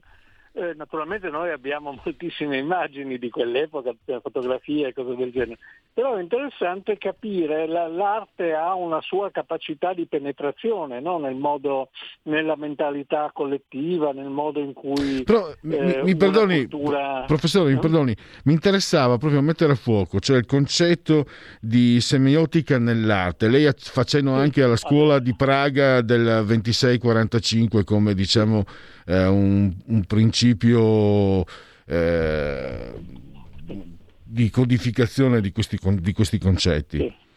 Ecco, allora, cosa, cosa eh, intende? Ecco. Ci, ci, ci, arrivo. Semiotica mh, mm, vuol dire scienza dei segni. Sì. Eh, oggi in generale vuol dire analisi della comunicazione. Io, come alcuni ascoltatori ricordano, mi occupo molto di comunicazione politica, ma anche di comunicazione letteraria, religiosa, molto analizzato testi biblici e c'è anche una eh, parte della semiotica che analizza eh, il visivo, le immagini. Spesso questa, questa tecnica di analisi è applicata so, a cose molto pratiche, le pubblicità, le, le insegne politiche, cose del genere, ma qualche volta si arriva ad analizzare eh, le, le, opere d'arte.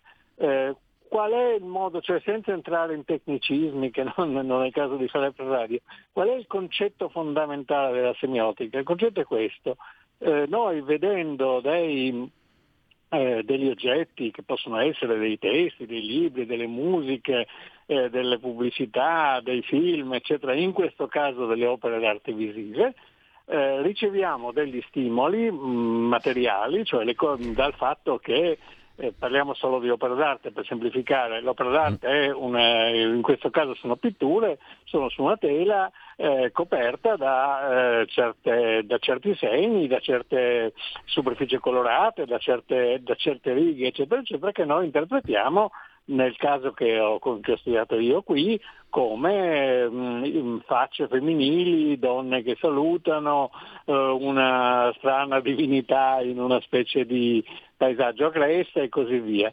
No? Però eh, tutta questa cosa, in mezzo fra queste due cose, fra le, le, le, macchie colorate sulla tela e la nostra eh, interpretazione, certe volte anche psicologica, no? vediamo, vediamo delle, mm, personaggi arrabbiati o desiderosi o che altro, in mezzo c'è un salto, no? c'è il salto fra eh, quello che noi chiamiamo il significante, cioè l'aspetto materiale del, dell'opera, e quello che normalmente si chiama il suo significato.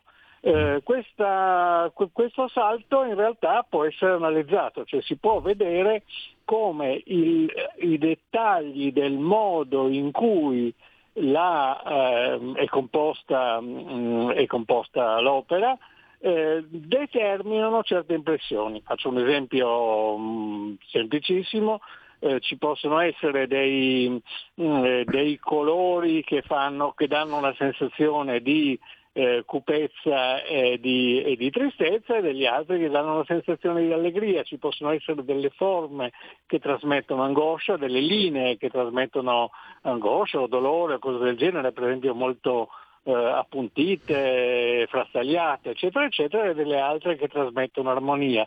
Ci possono essere delle sistemazioni eh, della, delle immagini che eh, danno la sensazione che so, una sovrassi l'altra perché, eh, perché sta sopra, proprio è più, è più, alta, oppure che in qualche modo possa anche opprimerla, oppure possiamo avere delle sensazioni in qualche modo di una segreta armonia fra due figure perché se guardiamo bene ci sono delle linee che in qualche modo eh, agiscono a specchio, eccetera. Allora io molto, eh, mol, con, molta, eh, con, molta, pazienza mia e soprattutto dei lettori, credo, ho guardato una mezza dozzina di, di quadri molto nei dettagli e ho cercato di spiegare come funziona questo passaggio dalla, diciamo, dalla forma al significato.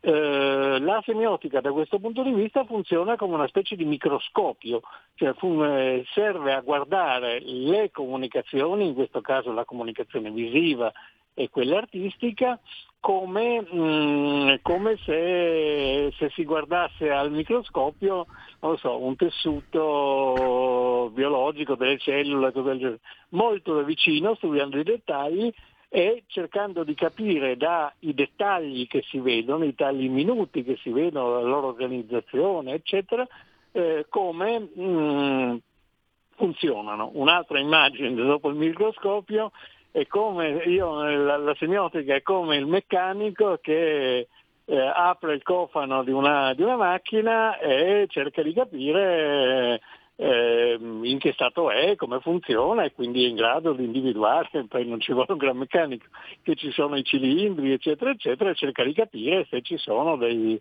dei problemi, se il rumorino che sentiamo deriva da qualcosa che non va. Ecco. Allora, io ho fatto questo, eh, questo lavoro su questi, su questi, quadri e mm, in qualche modo questo è stato fatto in collaborazione col museo, anche in collaborazione con la, con l'Accademia di Brera dove ho tenuto un corso su questo, su questo tema e mh, mm, quello che è venuto fuori è mh, mm, forse banale ma credo sia interessante, cioè che eh, mh, questi pittori, tutti uomini, eh, che durante gli anni in cui la cultura eh, fascista, una cultura comunque di egemonia di fort- fortemente maschilista, eccetera, vedono le donne un po' come delle creature eh, lontane, delle creature eh, misteriose, delle, delle creature che, enigmatiche e, io cerco di capire i modi diversi in cui questa cosa eh, accade. È molto spiccata questa cosa in Sironi, che era un pittore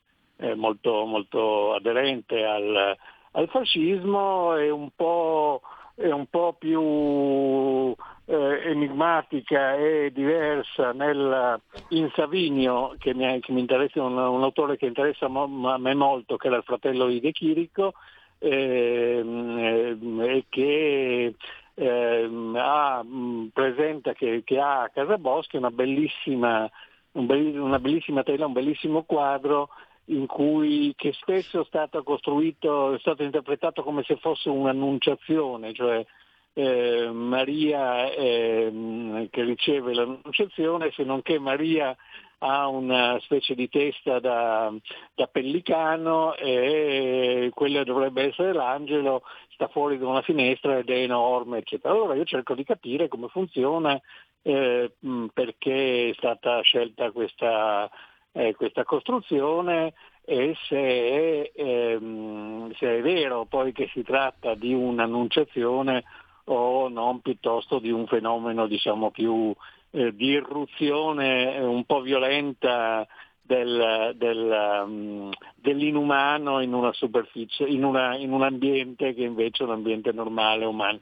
Dopodiché forse questo vale anche per l'annunciazione, perché certamente eh, non deve essere stato facile per, la, per, Maria sentirsi dire quello che raccontano, raccontano i Vangeli, ma insomma questo è un altro discorso.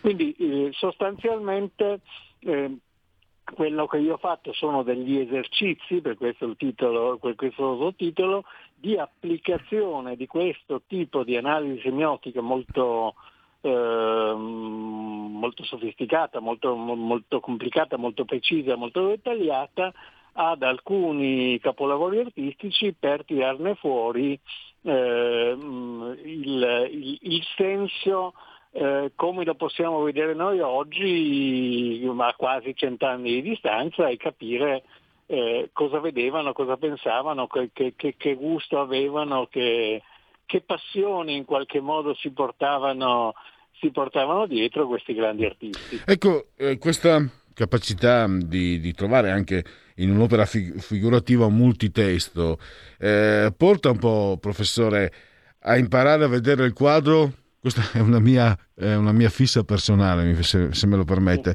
Guardare un quadro è come se fosse un film. È un concetto che io l'ho ritrovato nel suo libro, però eh, l'ho ritrovato io, non so se, se ci ho azzeccato o meno. No, è un bellissimo concetto, una è una bellissima immagine, guardare un quadro come se fosse un film. Eh, cos'è un film? Un film è una storia, no? E naturalmente è una storia fatta con immagini in movimento, ma qui abbiamo delle immagini che sono ferme, ma abbiamo senza dubbio delle storie. No? È come se, eh, usando un termine di nuovo del, del, cinema, come se i quadri fossero ferme immagini, no? quando, noi, quando una volta c'erano i fotogrammi che, che, si poteva fermare, oggi anche sul computer basta premere un tasto e, e si ferma eh, l'immagine che abbiamo e questa, questa, immagine che noi troviamo, questo fotogramma del film, in realtà è qualcosa che trae il suo senso anche da quello che ce l'ha prima e anche da come, andrà, da come andrà dopo, in qualche modo ci anticipa delle possibili esiti, magari ingannandoci, magari facendo sentire una suspense che poi eh, deve finire da un'altra parte perché il film gioca con le nostre, con le nostre aspettative e che soprattutto presuppone certi, mh, mm, certi, atteggiamenti, certi valori, certi ambienti. No? Se io vedo un film che è un uh, western e vedo un uh, cavaliere che, che, è un cowboy in realtà che si avvicina, che si allontana verso il tramonto, eccetera, o dietro tutta una storia di eh, solitudine, di, di, eh, di, mm, una certa ideologia no? de, de, del western, del, del cowboy Ma, e così via. eh, Così com- posso fare in questi quadri. Ma lei lo spiega anche, in- nelle per esempio, insomma, nella- nell'annunciazione, bellissimo, di- non lo conoscevo, eh, perdonate l'ignoranza, Mm. ma anche questo spostare le- la prospettiva nella ricerca di nuovi spazi. Sarà, sarà ferma l'immagine, ma il movimento c'è tutto. Poi lei cita anche per una comparazione un quadro che io credo, innanzitutto io non sono mai riuscito a vederlo fermo veramente, sono riuscito a vederlo anche una volta dal vivo, io non me lo sono mai immaginato fermo. L'isola dei morti di Berkeley. Io credo, ecco, Ah, certo. mi- io vorrei tanto, professore, un giorno intervistarla su quel quadro. Credo che, che sia eh, come un'analisi infinita e periodica, eh, illimitata e periodica, quella che si può fare di quel quadro. Ma appunto volevo, volevo comunicare da lettore, ma è, appunto è lei l'ospite, è lei l'autore.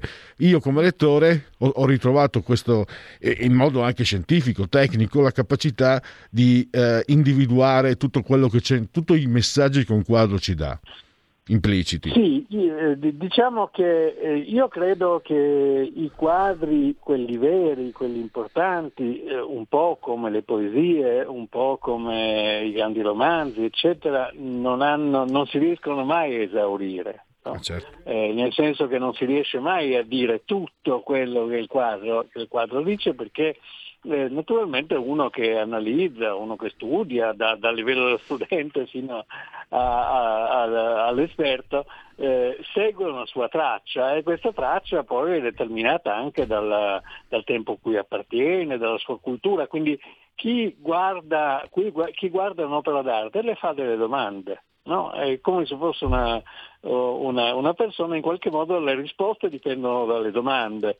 Eh, e questo credo che sia una cosa interessante da pensare. Se noi pensiamo a questo quadro di Becklin che è molto famoso, no? c'è una specie di, eh, di- di barchetta, sul fondo c'è appunto una specie di isola verde con una specie di palazzo bia- verde di, di- di- un cupo, eh, di alberi cupi, una specie di palazzo bianco, cos'è? La morte che porta qualcuno, è il senso del tempo e del futuro, c'è dietro una storia come le tante di quelli che hanno esplorato eh, in qualche modo, con qualche mezzo, l'oltretomba, siamo nell'ambito del, eh, del- dell'onirico, eh, possiamo leggere tante, tante tracce.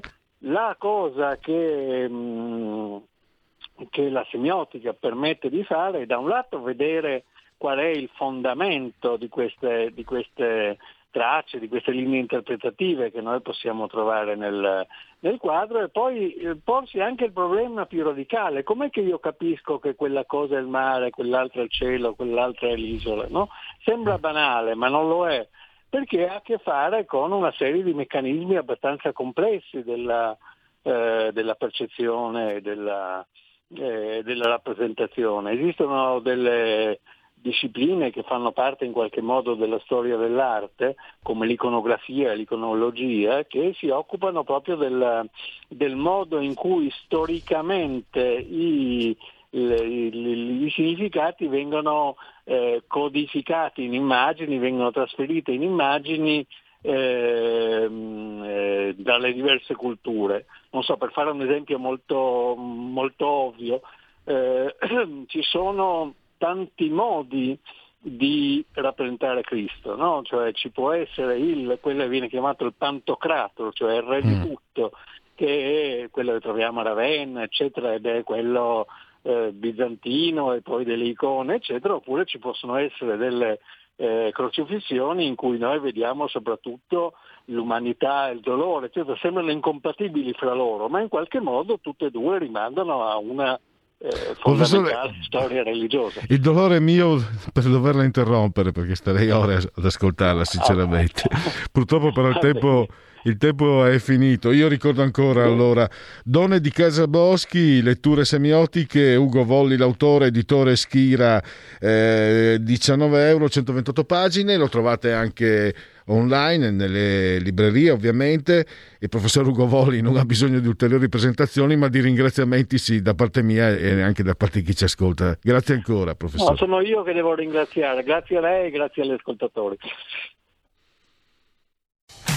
Porta con te ovunque RPL la tua radio. Scarica l'applicazione per smartphone o tablet dal tuo store o dal sito radiorpl.it. Cosa aspetti?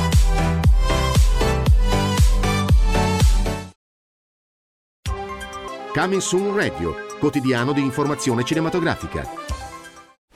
A volte l'uomo che non noti C'è una parte di me a lungo dormiente è il più pericoloso di tutti. che muore dalla voglia di mettersi in gioco. Dall'autore di John Wick, È stata una gran serata. Sei ridotto uno schifo, papà. Dovresti vedere gli altri. Io sono nessuno, dal primo luglio al cinema. Lo sfogo annuale si concluderà in 3, 2, 1. Le regole sono cambiate. Lo sfogo è finito, vi prego! Non sentono le sirene. Non ci sono più regole. Questo è il vero sfogo, lo sfogo eterno. La notte del giudizio, per sempre. Da giovedì 8 luglio, solo al cinema. Black Widow, Prima di diventare un Avenger avevo una famiglia. a luglio. Come mai sei tornata? Abbiamo dei conti in sospeso. L'attesa Combatteremo con te. è finita. Metti la cintura. Avresti dovuto portare gli Avengers. Black Widow, Ho vissuto molte vite, ma non voglio più fuggire dal passato. dal 7 luglio, al cinema. Porta con te ovunque RPL la tua radio. Scarica l'applicazione per smartphone o tablet dal tuo store o dal sito radiorpl.it. Cosa aspetti?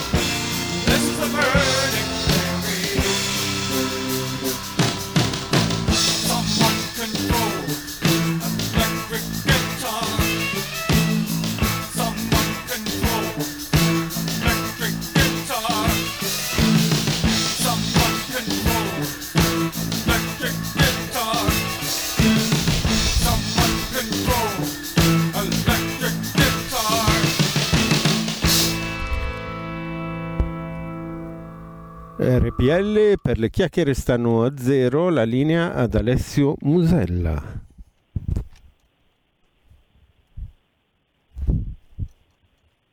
Alessio Musella che dovrebbe essere in eh, linea. Alessio, mi senti? Ciao Pier, ci sono. Benissimo. Allora, parliamo le mostre collettive. Hai qualcosa da dire, mi sembra, su... un ciccinino. Però eh, dopo, dopo, ti volevo farti una domanda in riferimento a un'esperienza di un mio carissimo amico. Vai, inizia te con la domanda e io sicuramente parto dopo la tua esperienza. Allora, eh, quello che è successo a mio amico, diciamo, conforta eh, quello che dici. Però io mi ricordo questo, sto parlando di parecchi anni fa, che comunque questo mio amico non era ingenuo, sapeva che eh, questa collettiva gli hanno chiesto soldi, eccetera, sapeva che era ah, diciamo una spesa a vuoto, però mi diceva anche che non, io sto parlando anche di una realtà, quella di provincia, la mia, dalla quale provengo, sto parlando di vent'anni fa. Spie- lui era diplomato all'Accademia di Belle Arti e mi spiegava che però cioè, sapeva che, era, che, c'era la fregatura di mezzo, usiamolo pure questo termine, ma mi diceva che non aveva altre, altre alternative. Allora, sono completamente d'accordo sotto certi punti di vista. Il problema grosso è che queste associazioni ehm, vanno a selezionare le persone che magari si muovono un pochino meglio sui social e per cui dicono questo artista se gli chiedo 100, 200, 300, 400 euro ce li ha perché ho visto che magari ha già investito da qualche parte. Allora, che cosa succede? Non c'è niente di male nel chiedere i soldi per promuovere l'arte, perché è un lavoro. Perché attenzione, poi c'è anche dall'altra parte che molti artisti partono dal presupposto che il lavoro del gallerista o del promoter o del curatore debba essere gratis perché amano l'arte. Io non è che se vado a raccontare una curatela al supermercato mi fanno la spesa gratis, giusto? Esatto. Però tra fare questo e offrire qualcosa di idoneo e reale c'è differenza. Allora, tu, noi abbiamo una valanga di situazioni in cui queste persone mandano mail agli artisti dicendo sei stato selezionato eh, per poter partecipare alla collettiva che verrà esposta a Palazzo Ducale di What's American Boy. Ok, uno chi se ne frega dove viene esposta, perché oggi quello che conta non è la gente che viene al vernissage a mangiare, quale, alla quale non viene frega niente di quello che c'è alle pareti, ok? ma è come viene comunicata via social per cui io potrei farla anche in casa mia in teoria e pubblicarla e avere maggior successo rispetto al Palazzo Ducale. Mm? Mm. Perché? Perché attenzione, ripeto, bello, no? Tu dici, ah, mi sento un artista, bravo, hai pagato 300 euro perché ti sei sentito un artista, perché hai, perché hai ehm, mostrato la tua opera al Palazzo, ho detto Palazzo Ducale per dire qualsiasi altra mm-hmm. istituzione. Dopo questa mail ti dicono per partecipare allora, intanto se sono stato selezionato mi, mi aspetto che mi dicano, siccome sei bravo, la, il comitato che ti ha selezionato ha ritenuto che tu possa esporre in questa situazione. Allora ha un senso, no? Però la domanda qual è? Qual è il comitato, il comitato che mi ha giudicato? Perché se il comitato è la casalinga, ehm, il buttafuori e mia sorella, siamo tutti contenti, no? cos'è che hanno selezionato? O sbaglio? Quindi, co- sì, e allora eh, come... Arrivano lì, ti dicono, ah che bello, eh, molto carino, poi dopo in queste collettive generali, ma in queste collettive purtroppo si sprecano anche dei nomi grossi, anche Sgarbi viene sprecato in queste collettive, perché alcuni di questi ti chiamano dicendo siamo la segreteria o collaboriamo con Sgarbi. Sgarbi ha collaborato con Cani e Porci, tutti quanti hanno una foto con Sgarbi, ma questo non significa che ci abbiano lavorato. ok?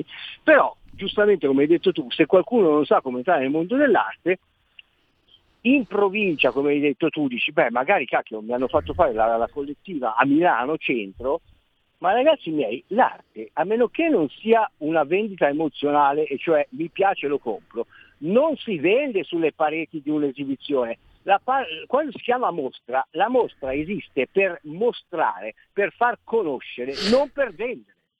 Per vendere ci sono le fiere, che costano.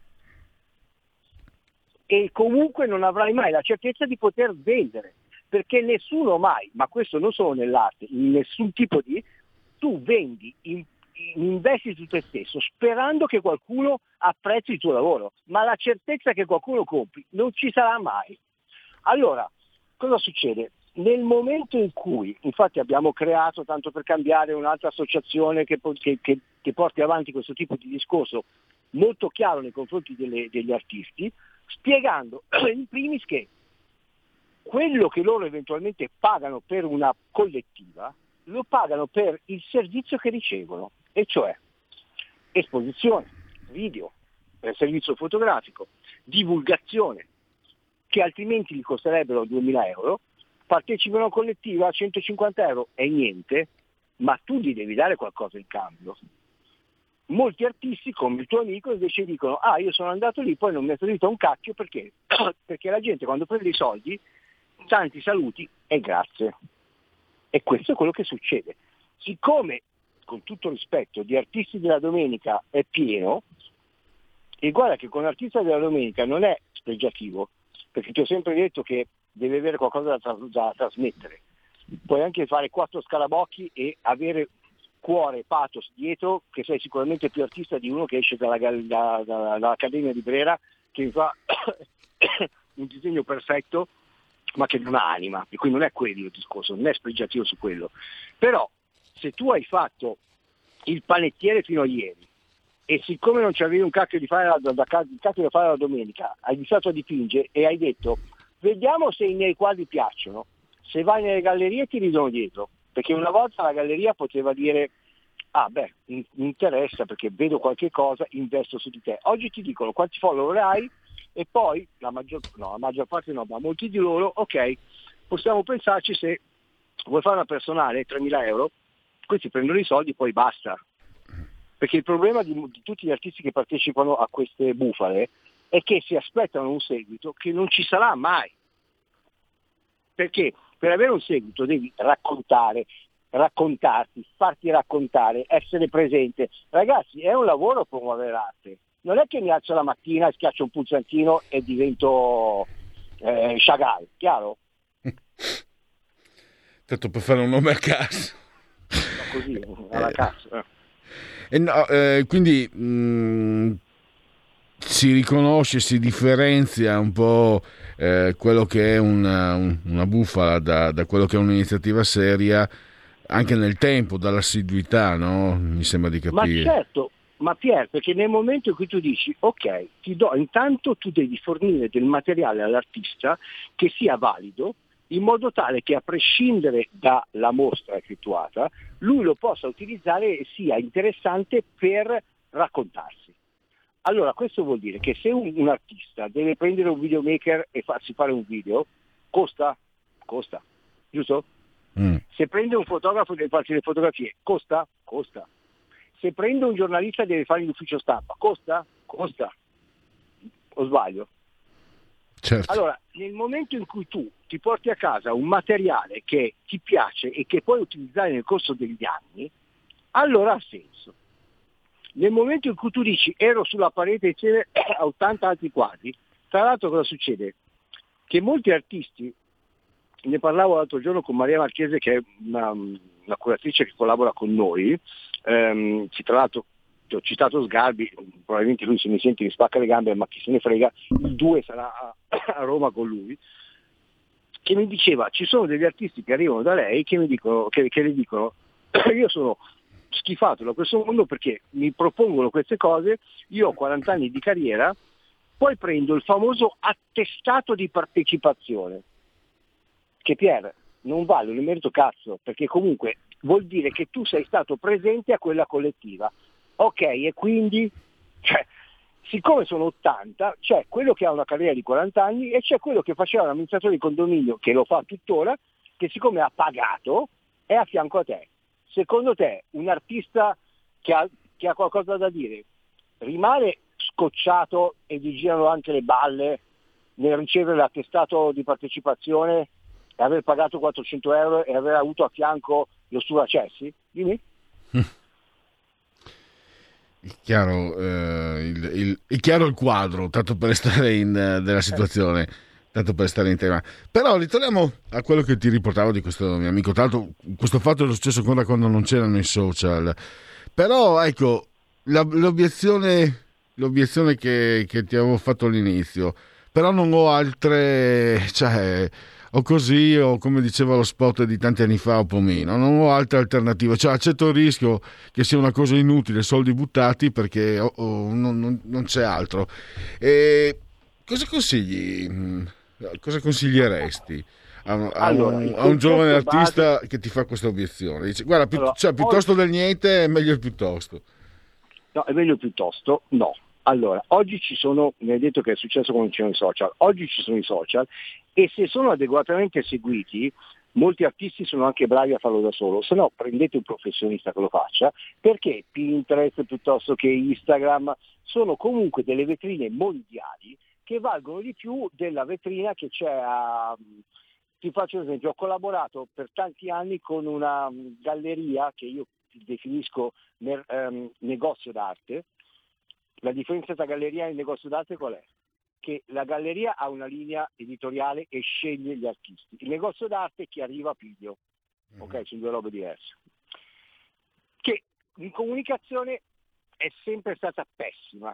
Ok, per cui le poche volte che io mi sono messo a disposizione abbiamo ampliato la parte comunicativa a livello nazionale e internazionale. Però certo che se tu dici io ti faccio esporre a Forte dei Marmi, e fai conto, ti chiedo 500 euro, cacchio, nel curriculum uno dice, forte dei mali, magari arriva, eh, che ne so, il magnate che si innamora del mio quadro e va bene, no? Per cui uno dice, cacchio, forte dei marmi. Ma se non è adeguatamente comunicata, forte dei marmi vale esattamente come Poggi Bonzi. Cioè niente. Per cui oggi che ci sono i social, in primis agli artisti vi dico dovete essere sui social, dovete avere un, un sito non pesantissimo, costa, che costa tantissimo, istituzionale.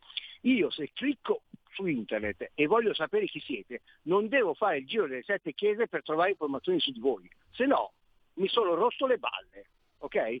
Oggi lavoriamo col Giappone, abbiamo una mostra a Ferrara al 7 dove abbiamo fatto una collettiva di artisti giapponesi, tu sai che lavoro in Giappone mm-hmm. da, per, da un anno, ma tu non hai idea di che fatica far capire a loro cosa vuol dire. Scrivete anche in inglese, eh, comunicate, cioè, se uno va a vedere uno degli artisti e lo va a cercare, cioè l'idioma è sempre quello giapponese e forse quello che trovate di leggibile perché l'abbiamo fatto noi.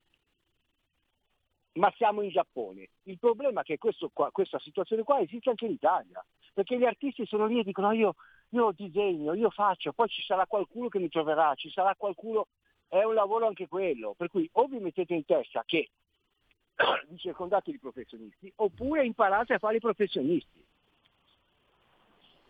Mm. Sono un po' incazzato oggi, si vede. si dice deciso. eh, beh, qualche dritta allora, perché magari ci sarà qualcuno a casa. Allora, è chiaro che la soluzione migliore è affidarsi a chi sa fare questo tipo di, di lavoro, cioè di, di sì, contatto. Però Piera, attenzione, anche chi fa questo tipo di lavoro deve essere onesto, perché ti ho fatto l'esempio prima, no? una, una personale ha un peso diverso, per cui può costare anche 2-3 mila euro, poi dipende da chi è il curatore, dipende, insomma, ci sono tante componenti, però per avere un buon prodotto qualitativo non è per forza necessario spendere via di Dio però dovete trovare le persone serie che, ripeto, quando tu paghi una cifra non stai pagando i 15 giorni di esposizione al Palazzo Ducale o al bagno di Poggi Bonzi, stai pagando un servizio che ti danno dove tu quello stesso servizio, se hai fatto bene, e se tra l'altro è anche tradotto in diverse lingue, lo puoi utilizzare per presentarti all'estero. Una cosa per esempio che oh, abbiamo imposto nelle cose che faremo noi è il catalogo cartaceo. Perché nei famosi parametri, okay, o nei famosi coefficienti che tu vai a dare nel, um, agli artisti, ha un peso interessante anche il catalogo cartaceo che tu hai, perché quello fa curriculum.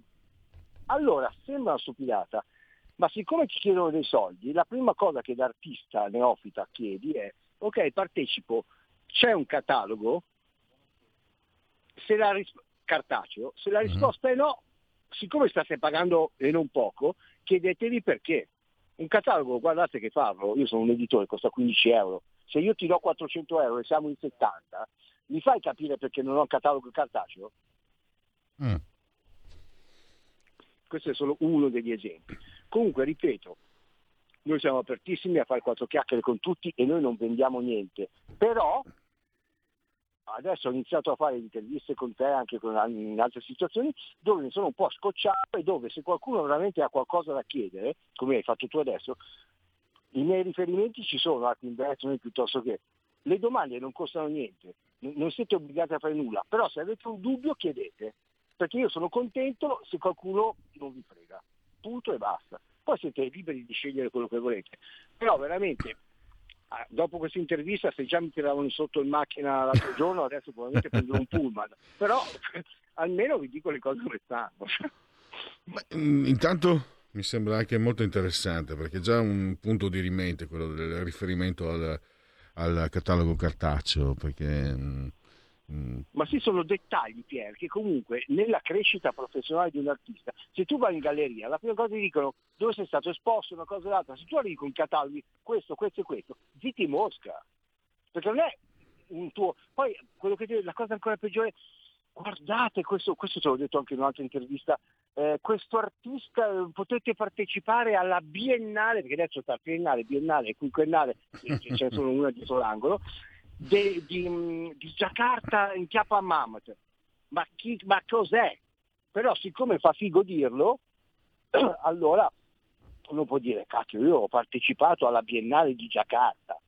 Ok, vai a cercare su internet, vai a vedere i cataloghi, niente. Quello non è curriculum, quelli si chiamano palle. E questo eh, mi sembra eh, sia inequivocabile. Eh, Alessio, io direi stiamo andando verso la, la conclusione. Eh, cos'altro possiamo aggiungere allora per fare chiarezza a chi avrebbe, avesse ancora dei dubbi su queste collettive che possono insomma non mantenere quello che promettono, per usare allora, un eufemismo? Ce ne sono alcune che funzionano anche, però se avete qualche problema mi mandate una mail, tanto artinvestment.com andate a vederlo, avete dei dubbi, io vi dico fate queste domande e poi um, agite di conseguenza. Per cui io non vi dico chiamate me e fatelo con me, non ne frega niente, ma se avete un dubbio oppure fate exiturbanmagazine.gmail.com avete un dubbio, non vi costa niente, avrete un parere in più e almeno, però io veramente sono stufo attenzione, se siete degli artisti della domenica vi dico anche che siete degli artisti della domenica, eh, per cui cioè, mh, cioè, nel senso, non è che abbia mh, precu- mh, che mi precluda il fatto di analizzare o meno. Eh, e tra, tra l'altro, Pier, concludo con, sai quali sono quelli che sono più disposti a pagare? Proprio gli artisti della domenica, perché probabilmente nella loro testa sanno di non essere artisti perché è un hobby e allora per dire faccio l'artista pagano ma il vero artista fa fatica perché dice cazzo, a fianco mi trovo questo qui che non è niente, che è l'artista della domenica, che paga, e io vengo svilito perché ho 40 anni di carriera, ma mi trovo a fianco a questo che non è nessuno. Questa è la cosa peggiore per i veri artisti. Adesso, prima di salutarci, c'è una telefonata di un ascoltatore, ascoltatrice, vediamo. Ma è vero artista Pronto? Sì, buongiorno. Sì? Buongiorno, senta, ma lei crede che tutti gli artisti che sono esposti al MoMA di New York sono veramente dei numero uno della pittura? Io non lo credo affatto. Io non lo credo affatto. Perché, come ha detto lei, eh, non c'è più onestà anche nel mondo dell'arte. La saluto, buongiorno. Grazie. Beh, la signora ha perfettamente ragione, cioè, non, non, si può dire di no, perché comunque oh, ti avevo detto che per esempio Van Gogh, no? um, la sua cognata l'ha fatto diventare importante, ma se non ci fosse stata lei, fior di critici non l'avevano neanche considerato e dopo il 1904 è diventato uno dei più pagati al mondo. Ricordiamoci che lui ha venduto su mille tele che ha fatto un'opera sola a suo fratello quando era in vita e dopo è esploso e attenzione, al MoMA ci sono anche delle gran cagate. Per cui cioè, ha perfettamente ragione. Assolutamente. Allora, eh, aspetta, non so se c'è un'ultima telefonata. Allora, c'è l'ultima telefonata prima di salutarci. Pronto? Pro- sì, pronto, buonasera. Eh, ho, ho sempre, eh, sto ascoltando l'intervista dell'ospite. Volevo dire anch'io questo. Io sono stato al MoMA di New York io penso che abbia dimenticato una categoria degli artisti della domenica, degli ottimi venditori, perché secondo me alcune opere del MoMA che ho visto sono stati più commerciali che artisti, perché erano delle cose proprio, scusatemi, non dico scene, ma devi essere un bravissimo venditore. Quindi, oltre agli artisti della domenica e veri artisti, ci sono i venditori bravi. Ciao. Credo che tu sia Allora- d'accordo. Allora, ti dico un'altra, chiudiamo così. Kunz, che te l'avevo già detto, ex marito di Cicciolina, una cosa e l'altra, una delle sue opere è stata venduta a 90 milioni di euro. Poi ti ho detto il, il mercato, come funziona, quello che vuoi. È un ottimo venditore, se lo vedi sembra un broker finanziario, ha 25 persone che lavorano per lui, le sue opere per me arrivano dal Giappone, la cagata, però è il più venduto in assoluto e quando lo trovo in musei internazionali mi devono spiegare che cosa c'è di creativo dietro a quello che lui ha fatto. Eppure è venduto a 90 milioni. Per cui il signore che ha chiamato prima, anche lui ha perfettamente ragione. Ricordiamo i riferimenti nipponici. Allora, ti- Pier, secondo me adesso mi tiro una bomba, non mi investono neanche, però va bene così. allora, chiudiamo le chiacchiere stallo a zero con e di Alessio Musella, autore galleri- ed editore. Alessio, ti ringrazio e a mercoledì prossimo. Grazie Piero, un bacione a tutti. Allora, ritorniamo, quindi togliamo la condivisione e... eh, Allora, siamo alle battute finali, dunque... eh, Maria Di Busto che ha apprezzato la scelta dei Talking Heads. Eh, dicevo ai ragazzi ieri che mh, per me sono il gruppo pop rock insomma migliore in assoluto. Io me li manderei anche, anche tutti, tut- tutto l'anno, ma meglio non dico altro. Comunque sono contento che ti sia piaciuto. La, ti sia piaciuta la scelta che prosegue fino a venerdì comunque. Eh, poi abbiamo... Il guaio della Serenissima è stato di non armarsi fino ai denti come finalmente ha fatto Israele, lo scrive Gian da Brescia. Chris da Bergamo invece, grazie per la musica, beh, oggi è andata bene. E poi eh, Lorenzone che mi manda un messaggio sul WhatsApp personale. Ma stavi parlando della gerontofila? Ah sì, la, quella a quattro palle, quella che era venuta a insolentirci due due o tre anni fa. E, e no, dovrebbe passare quello che ha passato il figlio dell'orefice che lui ha ucciso, occhio per occhio. Eh, Lorenzo riferendosi a Cesare Battisti. Cara Lisetta, e quando ti risvegli dal sogno, forse è meglio continuare il sogno. Allora, dormire, sognare. Allora, chiudiamo, chiudiamo, salutiamo mm, i nostri ascoltatori. Dovrebbe esserci già scalpitante, credo, aria di servizio con Marco Castelli, quindi oggi sono andato a memoria, ho indovinato per sbaglio. Grazie a tutti per aver scelto anche oggi RPL, la vostra voce, la vostra radio. Grazie a Federico e... Ah, non mi ricordo il nome. Stefano. Stefano. Non so perché ero convinto Luciano. Ma eh, alla mia età... ehm, Tra l'altro, il, ehm, c'è quel film con Anthony Hopkins, eh, The Father. Un'esperienza. Un... L'avete visto a casa? Non dovete, per carità, io non, cioè, proprio uno sfigato come me non è che debba essere ascoltato, però se avete l'occasione guardate quel film. Esperienza pazzesca. No- non è, siccome non mi ricordavo più il tuo nome, eh, Luciano, questo, questo riferimento al film non è casuale. Grazie a tutti. Avete ascoltato Il Punto Politico,